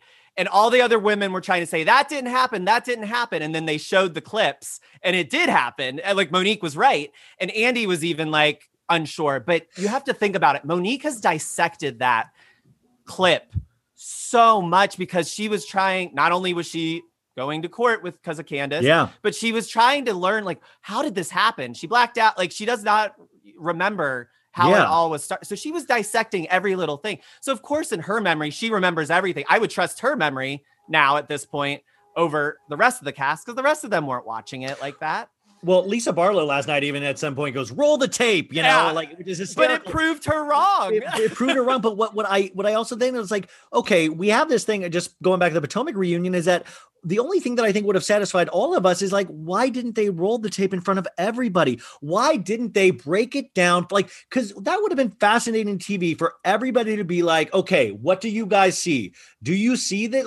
Because if not, we're all feeling like we're getting gaslit because I'm wait a sec, but I saw the flip of the hair and I saw this and they're saying no, but we have the footage. Why can't we just, so I'm why don't they do stuff like that? I feel is it too tech? I feel putting a TV out there, roll it out like a film strip projector and show us, And I'm sorry. I'm not making this up. They did show Monique and Chris's Instagram live, right? Yes. On the reunion, but they don't show the most disgusting Instagram live that Candace did. They don't show Candace actually proving the point that Monique made. And so people, that's what I keep campaigning for Bravo to do a show of the week in Housewives social media, because you go into these things and people are ill prepared and they don't know what they're talking about. And half of us has seen this other stuff and it adds context to everything. And so it's frustrating when that information is out there. 1,000%. I didn't know. I forget that people don't watch all the social media stuff we do. Exactly. Yeah. But Andy, I want to imagine him with a book where he's just prepping for weeks and he's just come on, you got to know this, Andy. You got to know. I mean, you can tell which reunions he enjoys doing and which ones he doesn't. He did not seem to enjoy OC. Oh, hell no. He really did not. Well, I stuck with OC the entire season. And I got to say, by the end, I almost felt like I was am I going crazy? Because I'm starting to enjoy it. But then I really started getting upset though, because then there were a couple times I started agreeing with Kelly Dodd, and I don't mean in terms of like mask wearing and stuff like that, but I was like, oh, I got to have this season done with, because I'm just starting. My mind is just all over the place. But I didn't really like the reunion because I actually kind of liked the season. But the people that didn't watch the season but saw the reunion goes, I like the reunion, you know? Yeah. Actually, I've been saying this, and I'm probably one out of like a million that thinks this, but I actually liked the season, but I didn't feel like it was a Real Housewives. It was different. Yeah, it was like, I was like, trying to explain it. It's like a apocalyptic, like, weird, like it felt like it wasn't even on Earth at times. It was this weird. I felt like it was like a spinoff of House, like a Ladies of London, a Married to Medicine, a Blood, Sweat and Heels. Like it's like a Housewives type show, but not House. It just did not feel like Real Housewives. Well, and it's one of those things too, is that I feel like they weirdly made it work. But what I railed against early on in the season, when I was like, I don't get the sense that any of these ladies are friends or even kind of like each other. They're just forced to be together. And like, you can really feel that. Whereas in like Salt Lake, you really get the sense that some of these people really care about each other. OC, you got the feeling that like they have to be together for this show, period. I literally can't think of one friendship on there that is genuine and real and that are good. They all tolerate friends. Each other. Kind of. It's a job. It's kind like their job. It's like going, they're coworkers. Yeah. That's literally like they said, all it is. They were trying to pat Shannon on the back for texting Gina every day. And I was like, Shannon's not it. Shannon knows it's her job. Shannon knows that it's like you stay in touch. Like when I had my job, like you check in with your boss every day. You check in with the employees. Like you just, it's like another like part of, like I said, campaigning, you know? Once Shannon Bedore is no longer on the show, or once someone is not on the show, there will not be any contact between Shannon and people. Yeah, literally none. Absolutely not. I do like the thought of Shannon having to hang out with Kelly because their husbands or their guys get along, which I think is kind of funny. This is something too, and I really have changed my mind on this. I started thinking Bravo really kind of cared potentially about what we think of cast members and like, you know, who we think should go or stay. And then I realized hers is like, Bravo does not give a shit who we think should go, who should stay. Do you think that, or what do you think? So, here's the deal. So I think we are a little jaded on what, like we see everything on the internet or on social, like fire Kelly Dodd. What we don't know is that like the focus groups, the people behind the scenes when they're like looking at casting for next seasons and blah, blah, blah. There's like these, I think it's called a QR code or something where it's like kind of rates you as like, whether your Q score, or Q score, not QR code. That's the thing. I was like QR code. That's what you zip. There's a score, and while we see on social media, that's only a small percentage of the viewership. So while we're getting like frustrated over like why aren't they seeing us? We are loud on social media. Like no one's watched. Like they literally there was never been ever a ban on like don't watch OC because of Kelly Dodd because they didn't fire her. That's never happened in Housewives history, and Bravo still did like nothing about it. But that makes me think that there is something more as far as like looking at like I think about Joe Schmo and I don't know Missouri that's watching the show not as deeply as we are. It's just like, oh, there's rich people that are on camera and I want to see the lifestyle. Yeah, hey, and they may funny. Like see, yeah, exactly. They don't see it as deep as we do.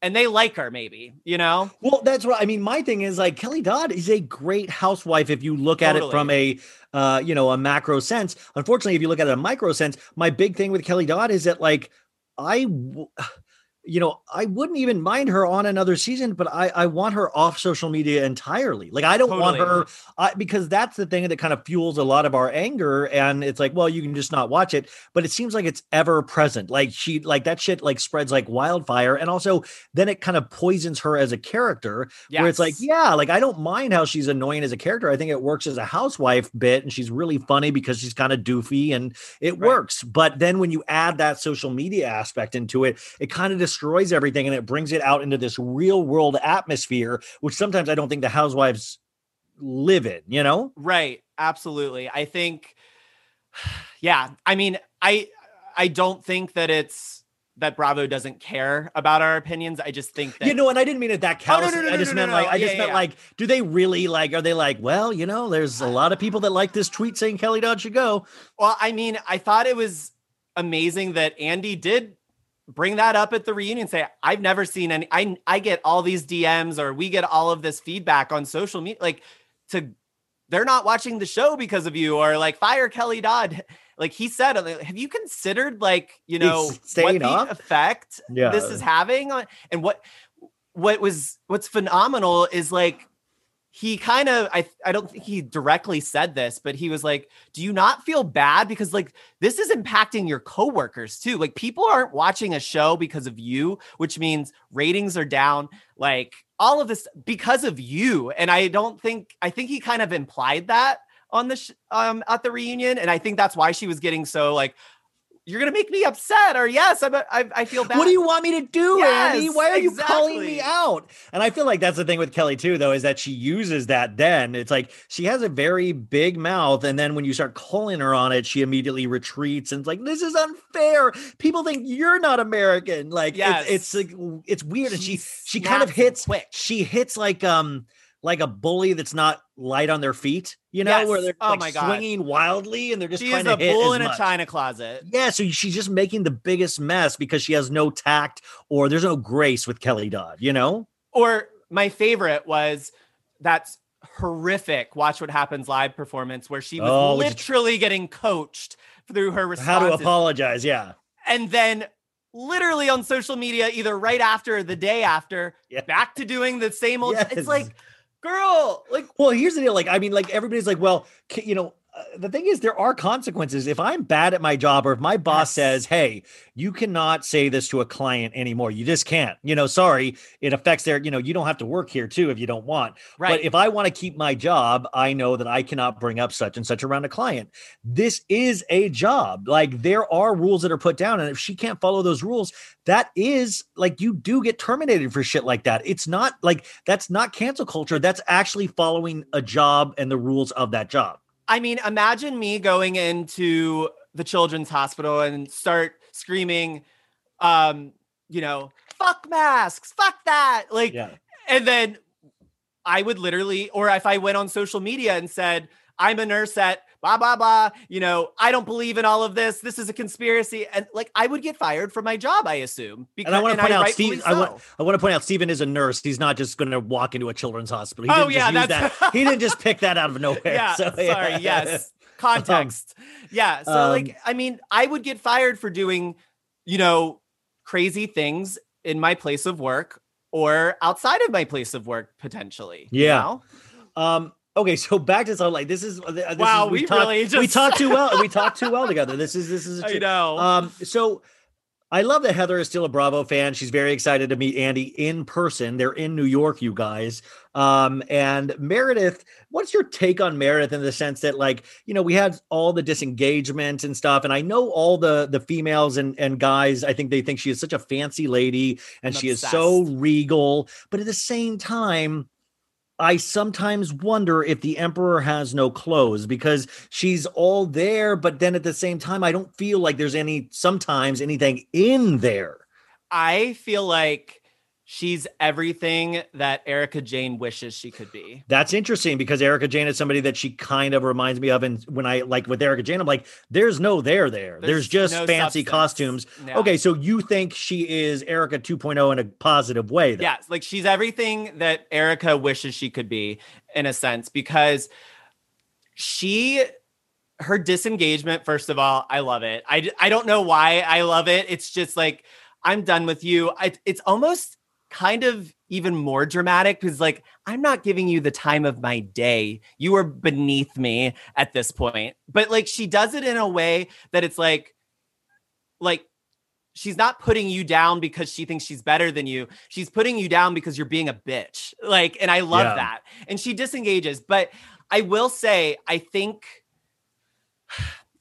this was a great first season performance for her. Because I think she brought such a amazing, regal, like you said, personality She comes off just so put together, so kind of LVP-ish. No, I mean, here's the deal. I think I want her on all the seasons. Like I want her on. Season 2 is going to be a different Meredith in a sense.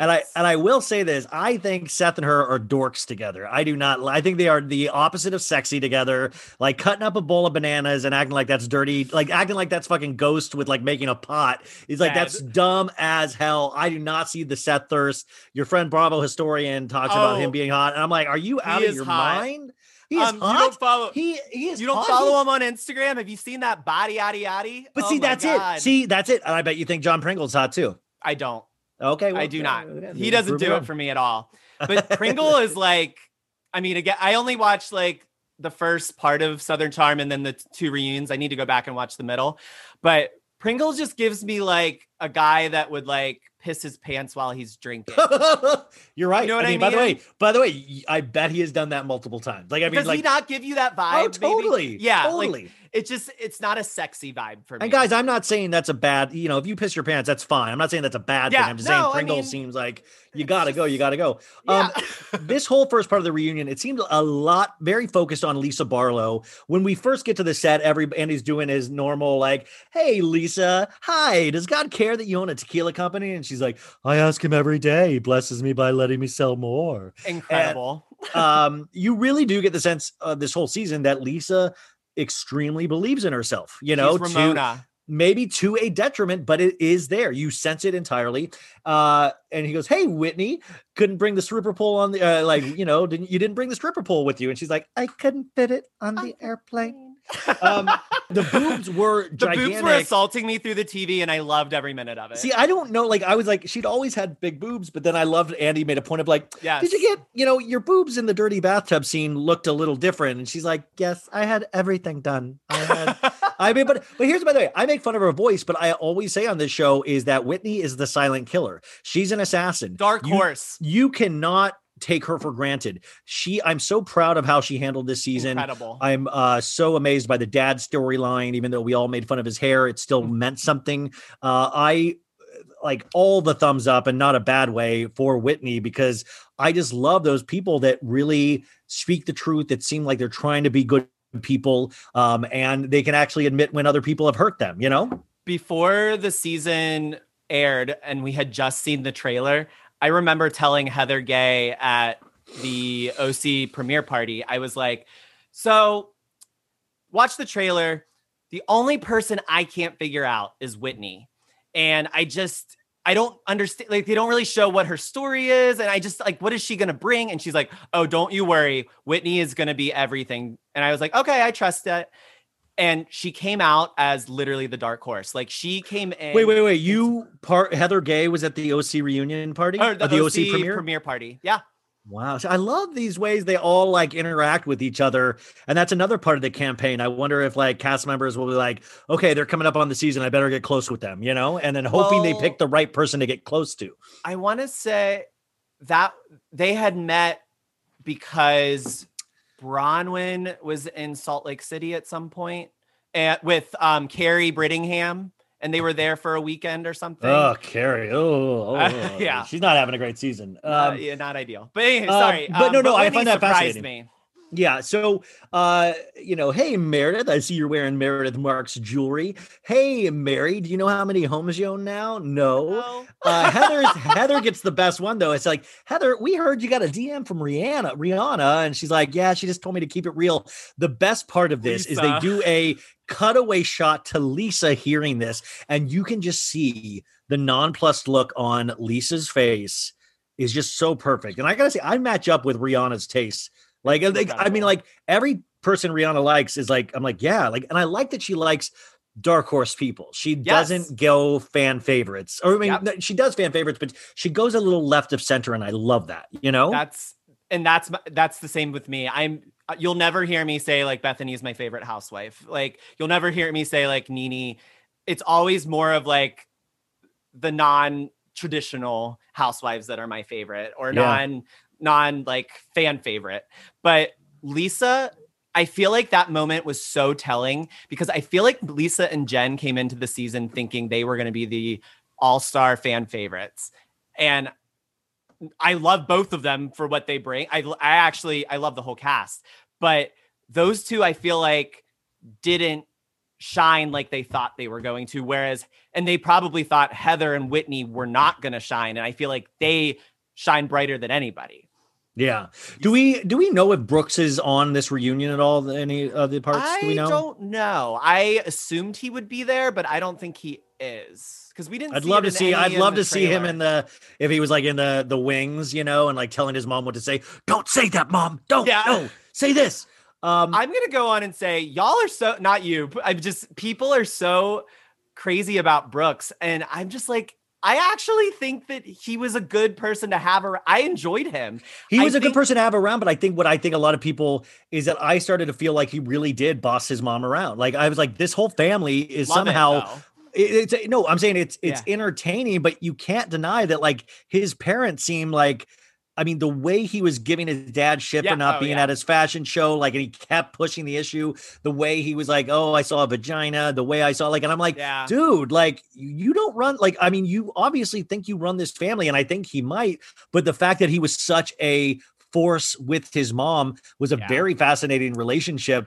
But I don't think, I mean, but I also think he should expect that kind of blowback, because it really is very different than my mother-son relationship, you know? Absolutely.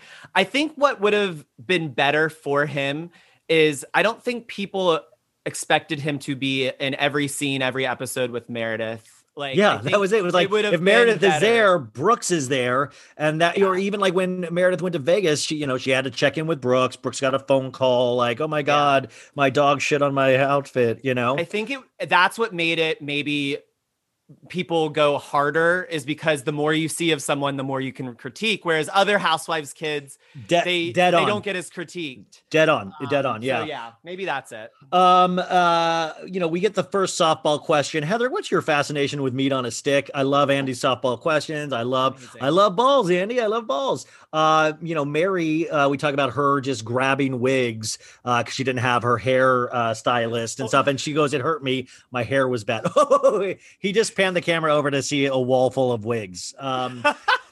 But I loved it, and I love Mary said, I didn't have my hair person and it was bad and it hurt my feelings. And I thought that was very honest. Mary already started strong. And her to say and she joked about, she was like, I take it for the whole team. I took it home for all of us. Yeah. That was, I felt like Mary did a good job rolling with that. I did not know how that was going to go. We all kind of thought Mary is so crazy that I think we were impressed with, like, also just like, I don't think she did the minimum, but we were impressed that I was like, oh, that makes sense. Like, she made sense, because we're so used to seeing Mary say things that are kind of bizarre and like out there. And then all of a sudden you're like, oh, she's actually making sense. She's making coherent points. Mm-hmm. And that's huge. We Whitney, and he's like, they talk about the huge swinger scene and polygamy. And, is there a strong swinger community? And she's like, yes, there is. I know many. I know some personally. And Lisa's like, I wouldn't call it Mormon 2.0. And Lisa looks so pissed. And this is when we really start seeing, her orange hands. She has very tan hands. Oh my gosh. The spray tan hands. That was the first thing I made my boyfriend watch last night with us. And, that was literally the first thing he saw. Does he barely tolerate this stuff? Boyfriend? No, he's a good sport. I will say he's a very, very good sport. He used to like Housewives. Now he can't even watch them because it's just like Housewives everything here. Yeah, do you pick the things that are like special for him to watch? Or yes, I know he'll like Salt Lake. He likes Dallas. He likes Atlanta.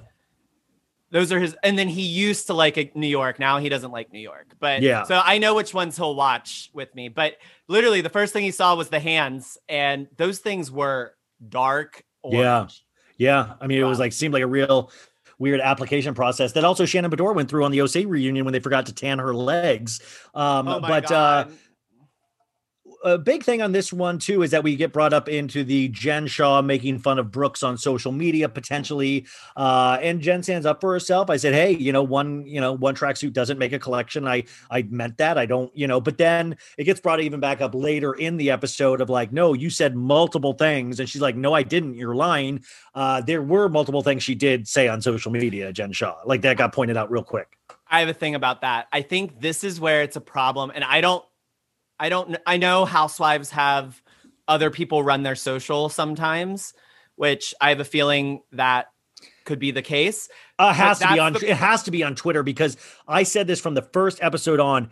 Whoever, I was like, there's no way she's running this, because they know Twitter bits. They know how Twitter people speak. And I'm like, there's no way Jen just jumped in, Cut real quick. Yeah. Cut Ryan at 2:01. She does. I know Bravo, the former Bravo boy, runs her Twitter, or he runs her social. Okay. And that's how you know. Wait, is that what's his name? Dustin? No, creator Logan. Oh, yeah. Okay, yes. But that's why it's spelled like privileged. Yeah. And I was like, girl, you need to start monitoring that shit, because this is going to bite you in the ass, and it makes you look like you're you can't. Well, it's just also, yeah. I mean, it's just then it makes you also think do any of the housewives run their own account? I when I deal with someone, I'm like, am I actually talking to you, or who am I talking to right now? I feel like you can tell in moments. There's Heather, moment. I know I'm talking to when I'm talking to Heather, Exactly. I know when I'm talking to Dorit or Rinna, but there's other ones where I'm like, I don't think I'm talking to the exact person. Exactly. Okay. So Ryan, 2:02, come back. I never posted anything about Brooks. And Andy's like, we're going to get into the vagina. Don't worry. Heather's like, we're going to get into the vagina. Jen, why did you throw a party for your friend and make it all about yourself? I thought this was interesting because we also get a storyline that we weren't privy to, where it was also Lisa Barlow's birthday the day after Meredith. So we get this footage of Lisa celebrating her birthday at the same party. Why do you think we didn't get that storyline? So we got a baby version of that storyline. I remember in the first episode, Lisa going around and saying, it's my birthday, because the editors were so shady and did. Lisa was talking about how it's not a big deal. I don't birthdays aren't my thing, blah, blah, blah. And then I'm not going to make it a big deal, whatever. And then they cut and do that shady thing where they literally put clip after clip after clip of her saying, it's my birthday, it's my birthday, it's my birthday. Which Can was, I touch amazing. It? Can I touch it? Yeah. Touch it? But it was amazing. It was exactly like something Ramona would do, I feel. Yeah. Like. Yeah. But they unpacked it a lot more. Meredith was definitely very triggered by taking over Lisa's birthday on that day. But I'm shocked that they didn't bring it up more in that first episode. Yeah. Also when Lisa was talking about this, she's like, I walked in, I looked beautiful, I had a beautiful Cavalli jacket. Incredible. And Heather, this is when Heather and her kind of start getting into it. And, they start arguing about how well they know each other. And this is when, they're fighting, and Mary says, well, from what I saw, you were defensive already, Lisa. And she's like, Lisa, roll footage, which is just wild. And Heather says, that's not a thing to roll footage, Lisa. And, and Lisa goes, you're a fucking liar. Stop. And I'm like, damn, Lisa. And then we cut to commercial. We come back and we pick right back up. And she's like, Lisa's like, she's a pathological liar. Stop talking. Andy says, you called her a good time girl. And she's like, I said she was a good time. My friends used to say she put boobs against the glass in college. And Heather's like, yeah, I'm a lot more fun than this mess over here, to Lisa. And Andy goes, okay, we're moving on, which I would love to see the cut footage from that. And Lisa says, no, we're not moving on. And Heather goes, oh, it's her show now. And now they're arguing over who knows each other and how they know each other. It is wild. And Andy's face was like, oh, okay. And I loved it. What's even better about this is exactly why Salt Lake City is so good. That is such a dumb fight, but it's so innocent that you get captivated. It's not too dark. You know what I mean? Oh, yeah. It's sometimes the housewives fights can get so dirty and dark. I love that we're fighting over how long we've known each other, and it's getting that heated. It's the first part of a three-part reunion, 15 minutes in. Yes. And I tweeted this last night. I was like, you want a reunion to be great, but you don't want a reunion to be, I'll never talk to you again after this show. Yeah. Great. You know? Totally. And so you, I think the audience is kind of on their edge of their seats too, of like, you're just hoping like, okay, how do these relationships pan out after this? Are we going to be able to still do scenes together? And that's the kind of shit, as I get more into this, I really think about. We go to Whitney about the stripper poll. Were you upset about Lisa's comments about your stripper poll? And she's like, I don't think Lisa's jealous of me. I think she thinks she's better than me. And that's dead on. That's like hit it on the head. 1000%. Lisa walks around thinking she's better than Heather and Whitney, period. It's so true. And this is what I need Lisa to do. And this might be jumping ahead to when they get into the segment, please. But Lisa Barlow is snobby. She's beautiful. She's successful. She looks down on other people. But that's what gives her her star power. Lean in, bitch. Lean in. And by the way, she does. She literally says in this scene that I think you're talking about, she's like, people read books on how to like themselves. I already do. I think I'm amazing. If you don't like me, you are missing out on an opportunity to be friends with a great person. And you know what? I 100% think she believes it. 150%. But I will say that is an Achilles heel though, because Heather does make the point immediately of like, okay, but we're telling you as a group of women that you are not treating us good. If you eventually do not learn, that will be your downfall, not in life, maybe in life, but as a housewife. Like you that's totally, you know, you can love yourself, but also realize, okay, there is a group of people now saying, so I do have to not eat crow, but check it a little bit of like, you know, look inward, say, this is how this is coming off. Her not accepting anything is a wild hill to die on. She literally, I'm sorry, she is Ramona, and like a young Ramona, and she's a business maven, you know? Yeah, like yeah. She, she literally, she's one of those people that like, she literally thinks that because Heather said she feels she's dismissed by Lisa, she thinks that America is basing all of their judgment on that one comment when it's literally, no, I'm judging it based off of what I'm seeing on my television. Yes, Heather's saying that, I agree with her, but Heather's not making me form that opinion of her. Yeah, yeah. And Lisa truly thinks that the only reason people think poorly of her in some way or feel a certain way about her is because of Heather. And that's just not the case. But that's her star power, though. Like, yeah, it didn't make me not love her, but it made me love her. When you lean into behavior, that's what makes a real housewife. Exactly. And the you know, not being aware, being oblivious, those all are great housewife traits. Yeah. Maybe not good life traits, but I find it, that's the other thing too, is that I have this theory that also Lisa and Meredith thought they plus Jen Shah were going to be the stars of this show. And then I think, and I would love to really know this, is that once they saw it air and started seeing fan reaction to Heather and Whitney, I don't think they counted on that. I think you can really see in this reunion how frustrating it is for Lisa. In fact, she snaps at Heather one time and says, I have to have all these fucking people in my DM saying I'm a bad mom because of what you said on Watch What Happens Live. And she didn't say anything bad. She just said how she was feeling about that. And people got all up. And Lisa, I don't think, is used to having anybody say anything that she does is wrong. Exactly. That's what I mean. Like, especially with going back to the Rihanna thing, like Lisa, how mad she was. She was so angry because I swear, I do think Jen and her thought they were going to be the breakout stars. And it really, I don't know that happened. That didn't. No. And that's why I think you can even see in the season where like people are putting up with Jen Shah's bullshit, but even Mary makes a point in the reunion. They weren't doing that with her. They weren't, the cast wasn't putting up, but they were putting up with Jen Shah because she was the loudest. She was the most fabulous, supposedly, like, you know, so you come in with that kind of strong personality. These people have never been on a show before. They think the loudest is going to win. You see Mary, she's like speaking mumbo jumbo. You're like, okay, I don't even know about this one, but Jen, I think they all thought, so they all played the Jen Shah game. And it didn't pan out for them, you know? And I literally, so the previous production company that initially did Salt Lake. Yeah, you guys, there were two production companies. We've talked about that before, but one got let go and one got hired. Yeah. So they're the ones that demoted Mary. And that's why we didn't see her for the second half of the season. And so, did they not realize she would be so popular, I wonder? So the new production company came in and they were like, bump right up to housewife. And that did us such a disservice for Mary, because that people were so confused, like, why is she trapped in her closet? Because they put her on an island. Scenes. They put her on this weird island.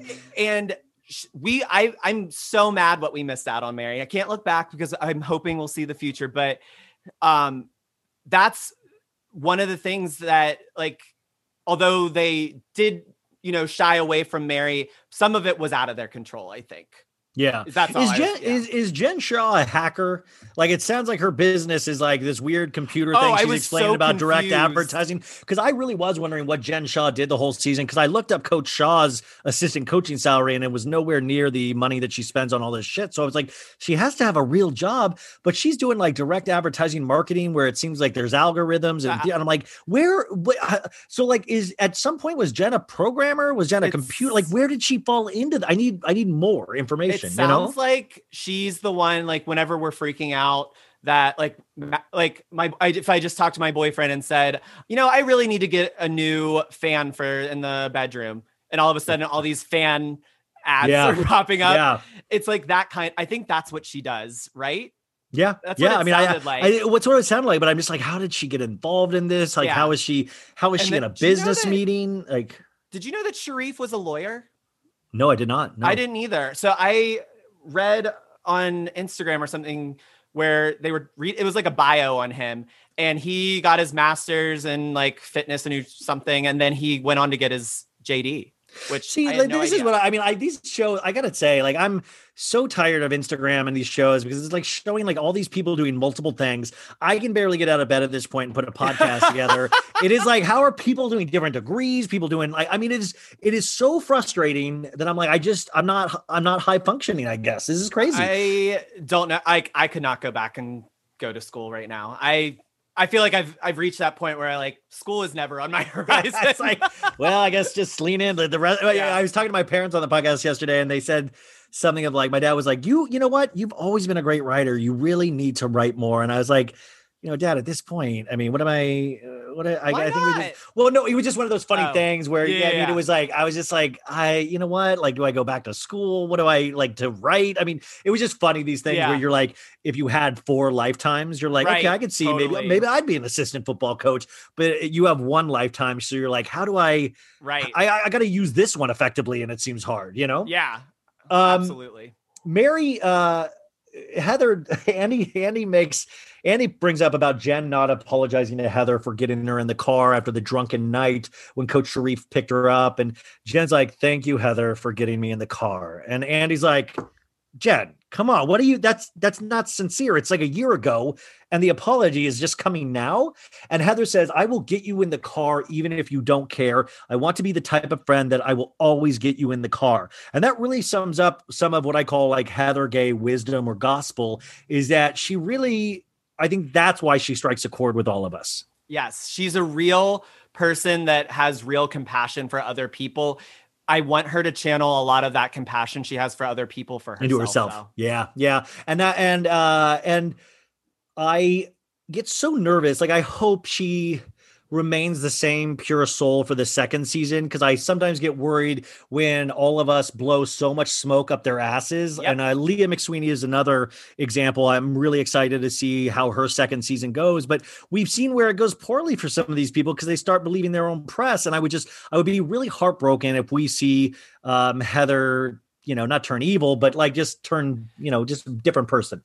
It's the second season curse. I always say, like, your first season is not hard. It's your second season, because not only do you have to remain interesting, but you don't want to fall into the curse of, if you had a really good first season, that ego. And a perfect example is Deandra Simmons. Her first season, incredible. Second season, everyone turned on her because her head blew up from that first season. She's she was on the podcast I released today. I got to interview her yesterday, and she was like just a real sweetheart. I mean, like she's also playing the game a little bit, but I loved talking with her, and I was like, this is a housewife. She was fully glammed up. She was like very nice. She kept saying my name. She was appreciative. It was just like, it was very. Totally. But you're right. Like, and I love that she's kind of herself now, though. Exactly. Like, season 5, she's back to like a deep. Her and Tiffany are killing it. Yeah.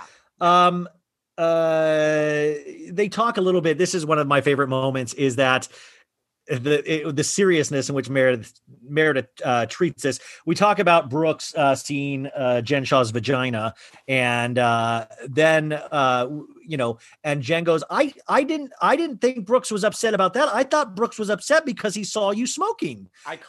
And out of nowhere, like, I've never even thought about smoking, and Meredith never even thought. And Meredith, like, she doesn't get riled up, but you could tell inwardly she gets riled up. She's like, and Andy goes, "Are you a secret smoker? Are you a secret?" She goes, "I have on occasion with a drink. I enjoy." and then she goes, "Well, Jen has video of me smoking, and she's going to release." I love that we're like talking about like it's like Watergate or something. Oh my God, I love a housewife smoking. Like, but we can also, like, but also, there's a good chance it's pot, right? There's a good chance a joint, right? Oh, I didn't even consider that. That's what I kept thinking, because think about, okay, so I always say the Marks family looks like they're completely on Xanax. If you think that to weed, like, imagine her and Seth. If you go back and watch that slicing up banana scene, you're like, these fucking people are stoned out of their gourds. Like, it explains why Meredith is so chill all the time. Smoke weed every day. That makes so much sense. Oh, wow. Yeah. That's so funny. So that would be, I would see like why it might be a little upsetting of like, you have video, because the smoking, drinking is very common. And it's almost like for a lady at times can be considered elegant, you know, for somebody like that. I don't, as a nurse, I'm not saying that smoking's good, full disclosure, but I just love the idea of a housewife smoking. Like, it's getting caught on camera of that. I actually do live for that. But I love the thought of Meredith, like, thinking Jen is trying to blackmail her with secret smoking. And Jen's like, I swear to God, I'm not. But, you know, but at the same time, you're like, well, she might've been trying to blackmail. Like, who knows? That's what I love about the characters. Also, that was, like, I don't compare Jen Shah to Ramona at all, but that was a Ramona moment where you're like, yeah, but I haven't, or you were smoking upstairs. It's like dropping a bomb that did not ever need to come out.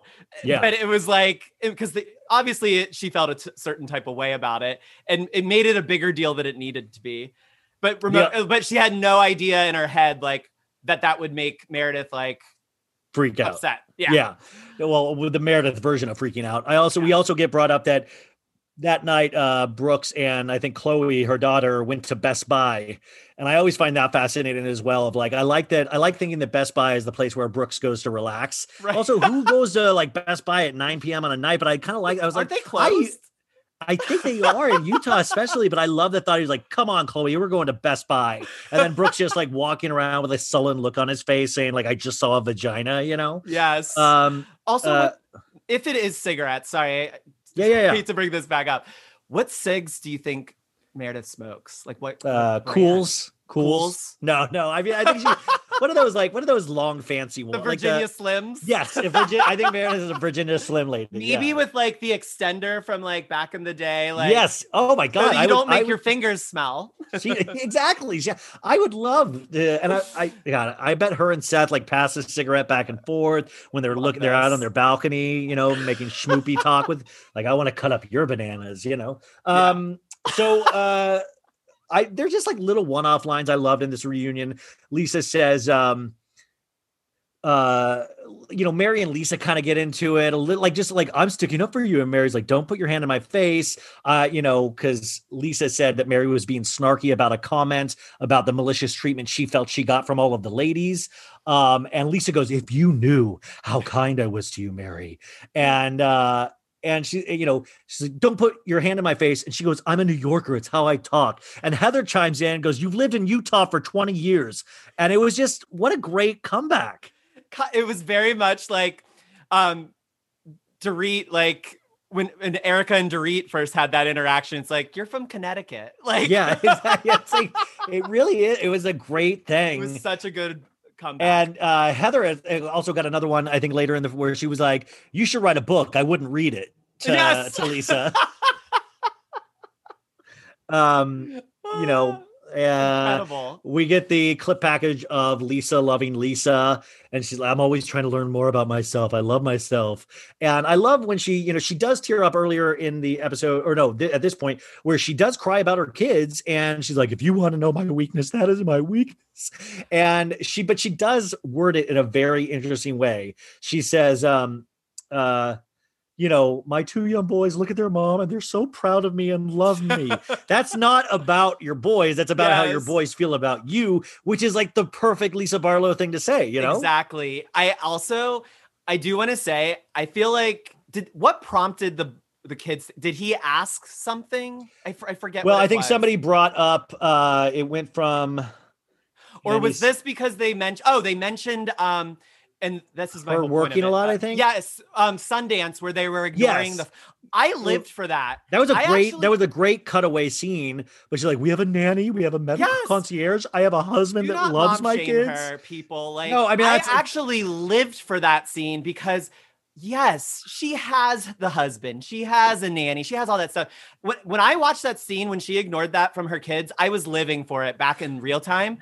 I didn't even think of it as like, oh my God, you're ignoring your kids. And I guess she got a lot of hate for that or something. Her kids crack me the fuck up. Like her kids, the little one, make me laugh. Hysterical. I love, you know, like, oh mom, I don't want a microwave hot dog. I'll eat cereal. You know, like I love that they give her crap. I really like her kids a lot. Not like they seem really good, like good kids, you know? Yeah. Whitney, there's a comment about like, I know you're not a swinger, but what couple would you want to get down with? And Whitney goes, Meredith. Not Seth, just Meredith. Not Seth, just Meredith, which I thought was great. We think she might be a little bi. Oh, definitely. I mean, but it just says she has expressed that, you know, since the Mormon religion, like she liked to try everything. Yeah. She was like, there's so much of life to experience. I think she is one of those people that really wants to experience everything that life has for it. And I would imagine that's going down on a woman, you know? Good for her. So... Let's see, you know, in this kind of like, as we start nearing the end, they kind of get into this Heather and Whitney and Lisa against Heather and Whitney. And, you know, he's like, I try to be nice to Whitney when some other, you know, but like with the Vita tequila and the party and all of this stuff. And Whitney goes, you don't mean to be rude or condescending, but then you tell us all these rude and condescending things. And she's like, Heather, I did an interview with you and gave you accolades. And, you know, but like, they're like, that's not what it's about though. Lisa will need to be humbled at some point. I mean, I think this is very humbling. Well, it seems like she's impenetrable, but I think those are like the fascinating characters for that character arc. If we got to see her humbled, not broken, but humbled a little bit, that would be a fascinating journey to watch. Totally. I think I always say like what makes a phenomenal housewife is a housewife that is like you start drama, you can be messy and all of that and you can be a Lisa Barlow, but there needs to be times where you show that you can apologize. And I think that's because when you go on a point where you're not apologizing for any behavior, then you come off as like, it's not fun to watch. You become from love to hate, you go just hate to hate. And that's where will be your downfall. I'm not ready for Lisa to have like, I'm loving current Lisa. I'm not. No. I don't need it in the second season. But I think eventually, because I picture Lisa a 5-season housewife, and I would love to see that arc in the 3rd or 4th season. You know, I see her as an OG staying on for the whole time. Yeah, I think it'll be her decision to leave if she wants, or I think so. I don't know. Yeah, no, I do agree with you. I like that they start getting into this little fight about a Vita tequila party at Whitney's birthday party, or the Whitney's party that she had at her house. And this is great because this is like a classic housewife trope where Whitney tries to bust out screenshots of a text message conversation. Amazing. And Andy, I don't even know what to describe. Like just like all of us, he jumps up immediately to get those screenshots. He cannot get to those faster. And he's like, babe, this is a bad Xerox, babe. Like, cause she did not print it, which I thought was so cute that Whitney was not able to print the receipts properly. You know, I also haven't heard the word Xerox in ages. I know. Poor Andy. This doesn't work with my LASIK, babe. Come on. you know, Heather does point out with Lisa, though, it's not my fault how America perceives you. Lisa, it's how you conduct yourself. It's not a Whitney and Heather problem. It's a Lisa problem. And Mary like, well, yeah, maybe, but you guys care. And Heather says, of course I care. You know, I'm traumatized about how you treated me. And Lisa says, you traumatized me. And which is classic housewife. But I love that Mary's in there trying to like kind of broker some weird thing. She was First Lady Mary came out and I was like, what in the hell? She's been hiding in her closet so long.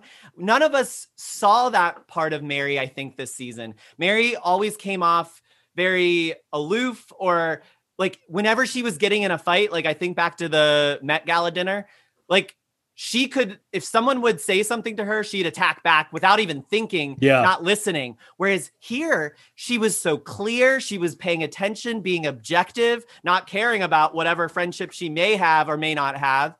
And it was amazing to watch. Yeah, I think she just like shined. Yeah, I really do. And I would love her to be using that. You can start to see how she actually would succeed in the second season, how there are okay, I see where this would work. And I think Jen Shah has been humbled enough where she would play ball with scenes with Mary next season, you know? Yes. Whereas Lisa Barlow said in this reunion, I don't want to be friends with them anymore. No, I don't want to be friends. Yeah. I mean, that's the thing with Lisa.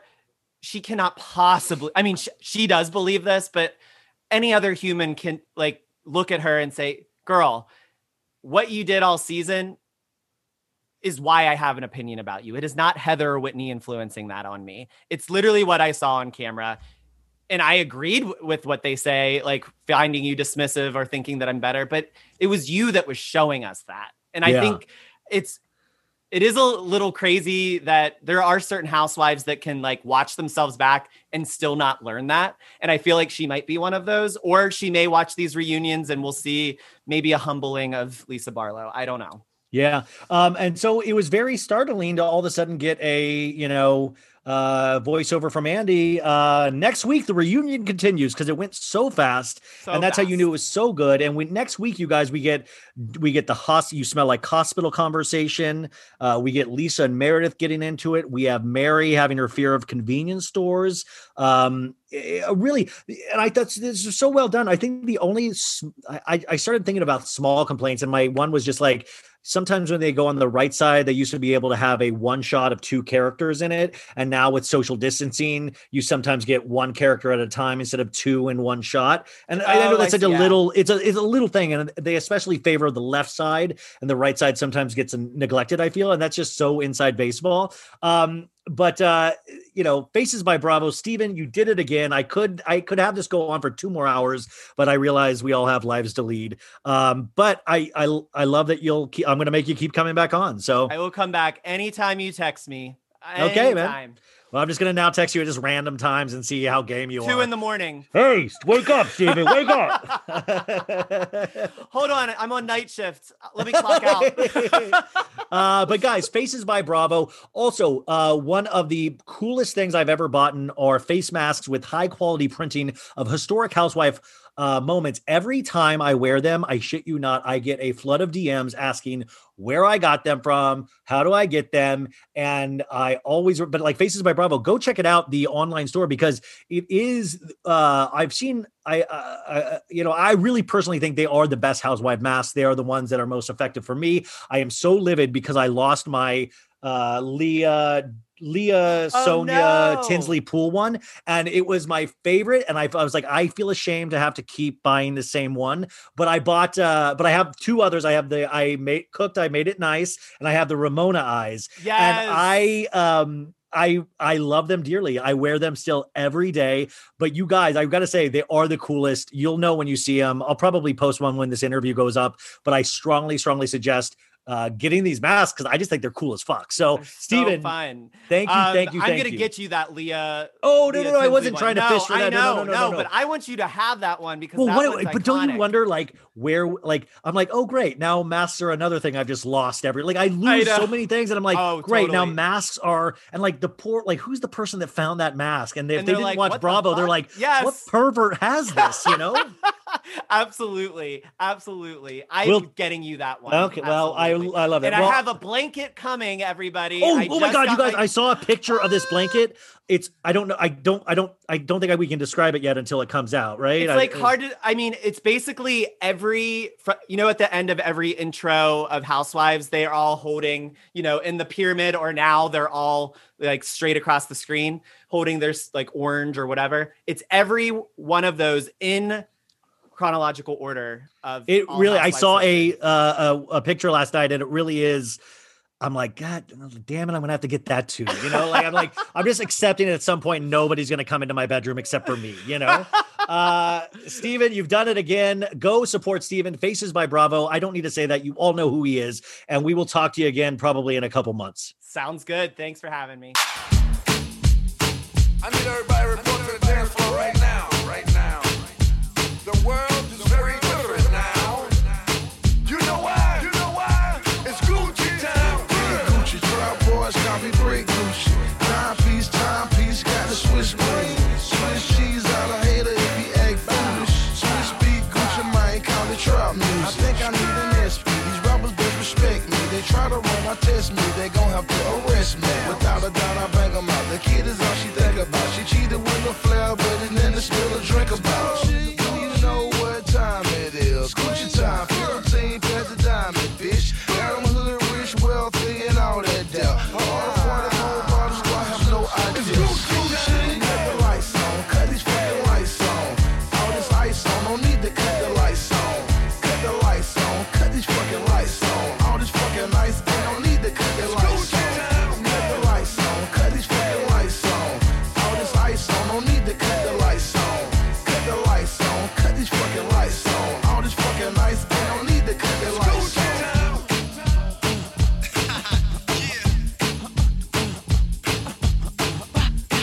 Beat it up like a drummer. Now tuned into the motherfucking greatest. Turn the music up in the headphones. I got you.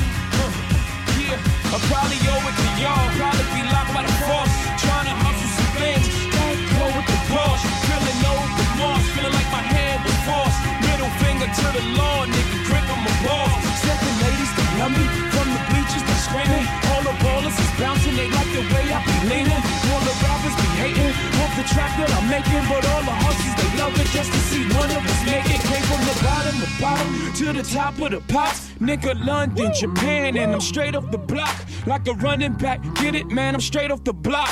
I could run it back, nigga, cause I'm straight with the rock. If you feeling like a pimp, nigga, gon' push your shoulders off. Niggas is pimps too, gon' push your shoulders off. Niggas is crazy, baby, don't forget that boy told you, kid. Dad, turn up your shoulder, you got a kid. Dad, turn up your shoulder, you got a kid. Dad, turn up your shoulder, you got a kid. Dad, turn up your shoulder, you got a kid. Dad, turn up your shoulder.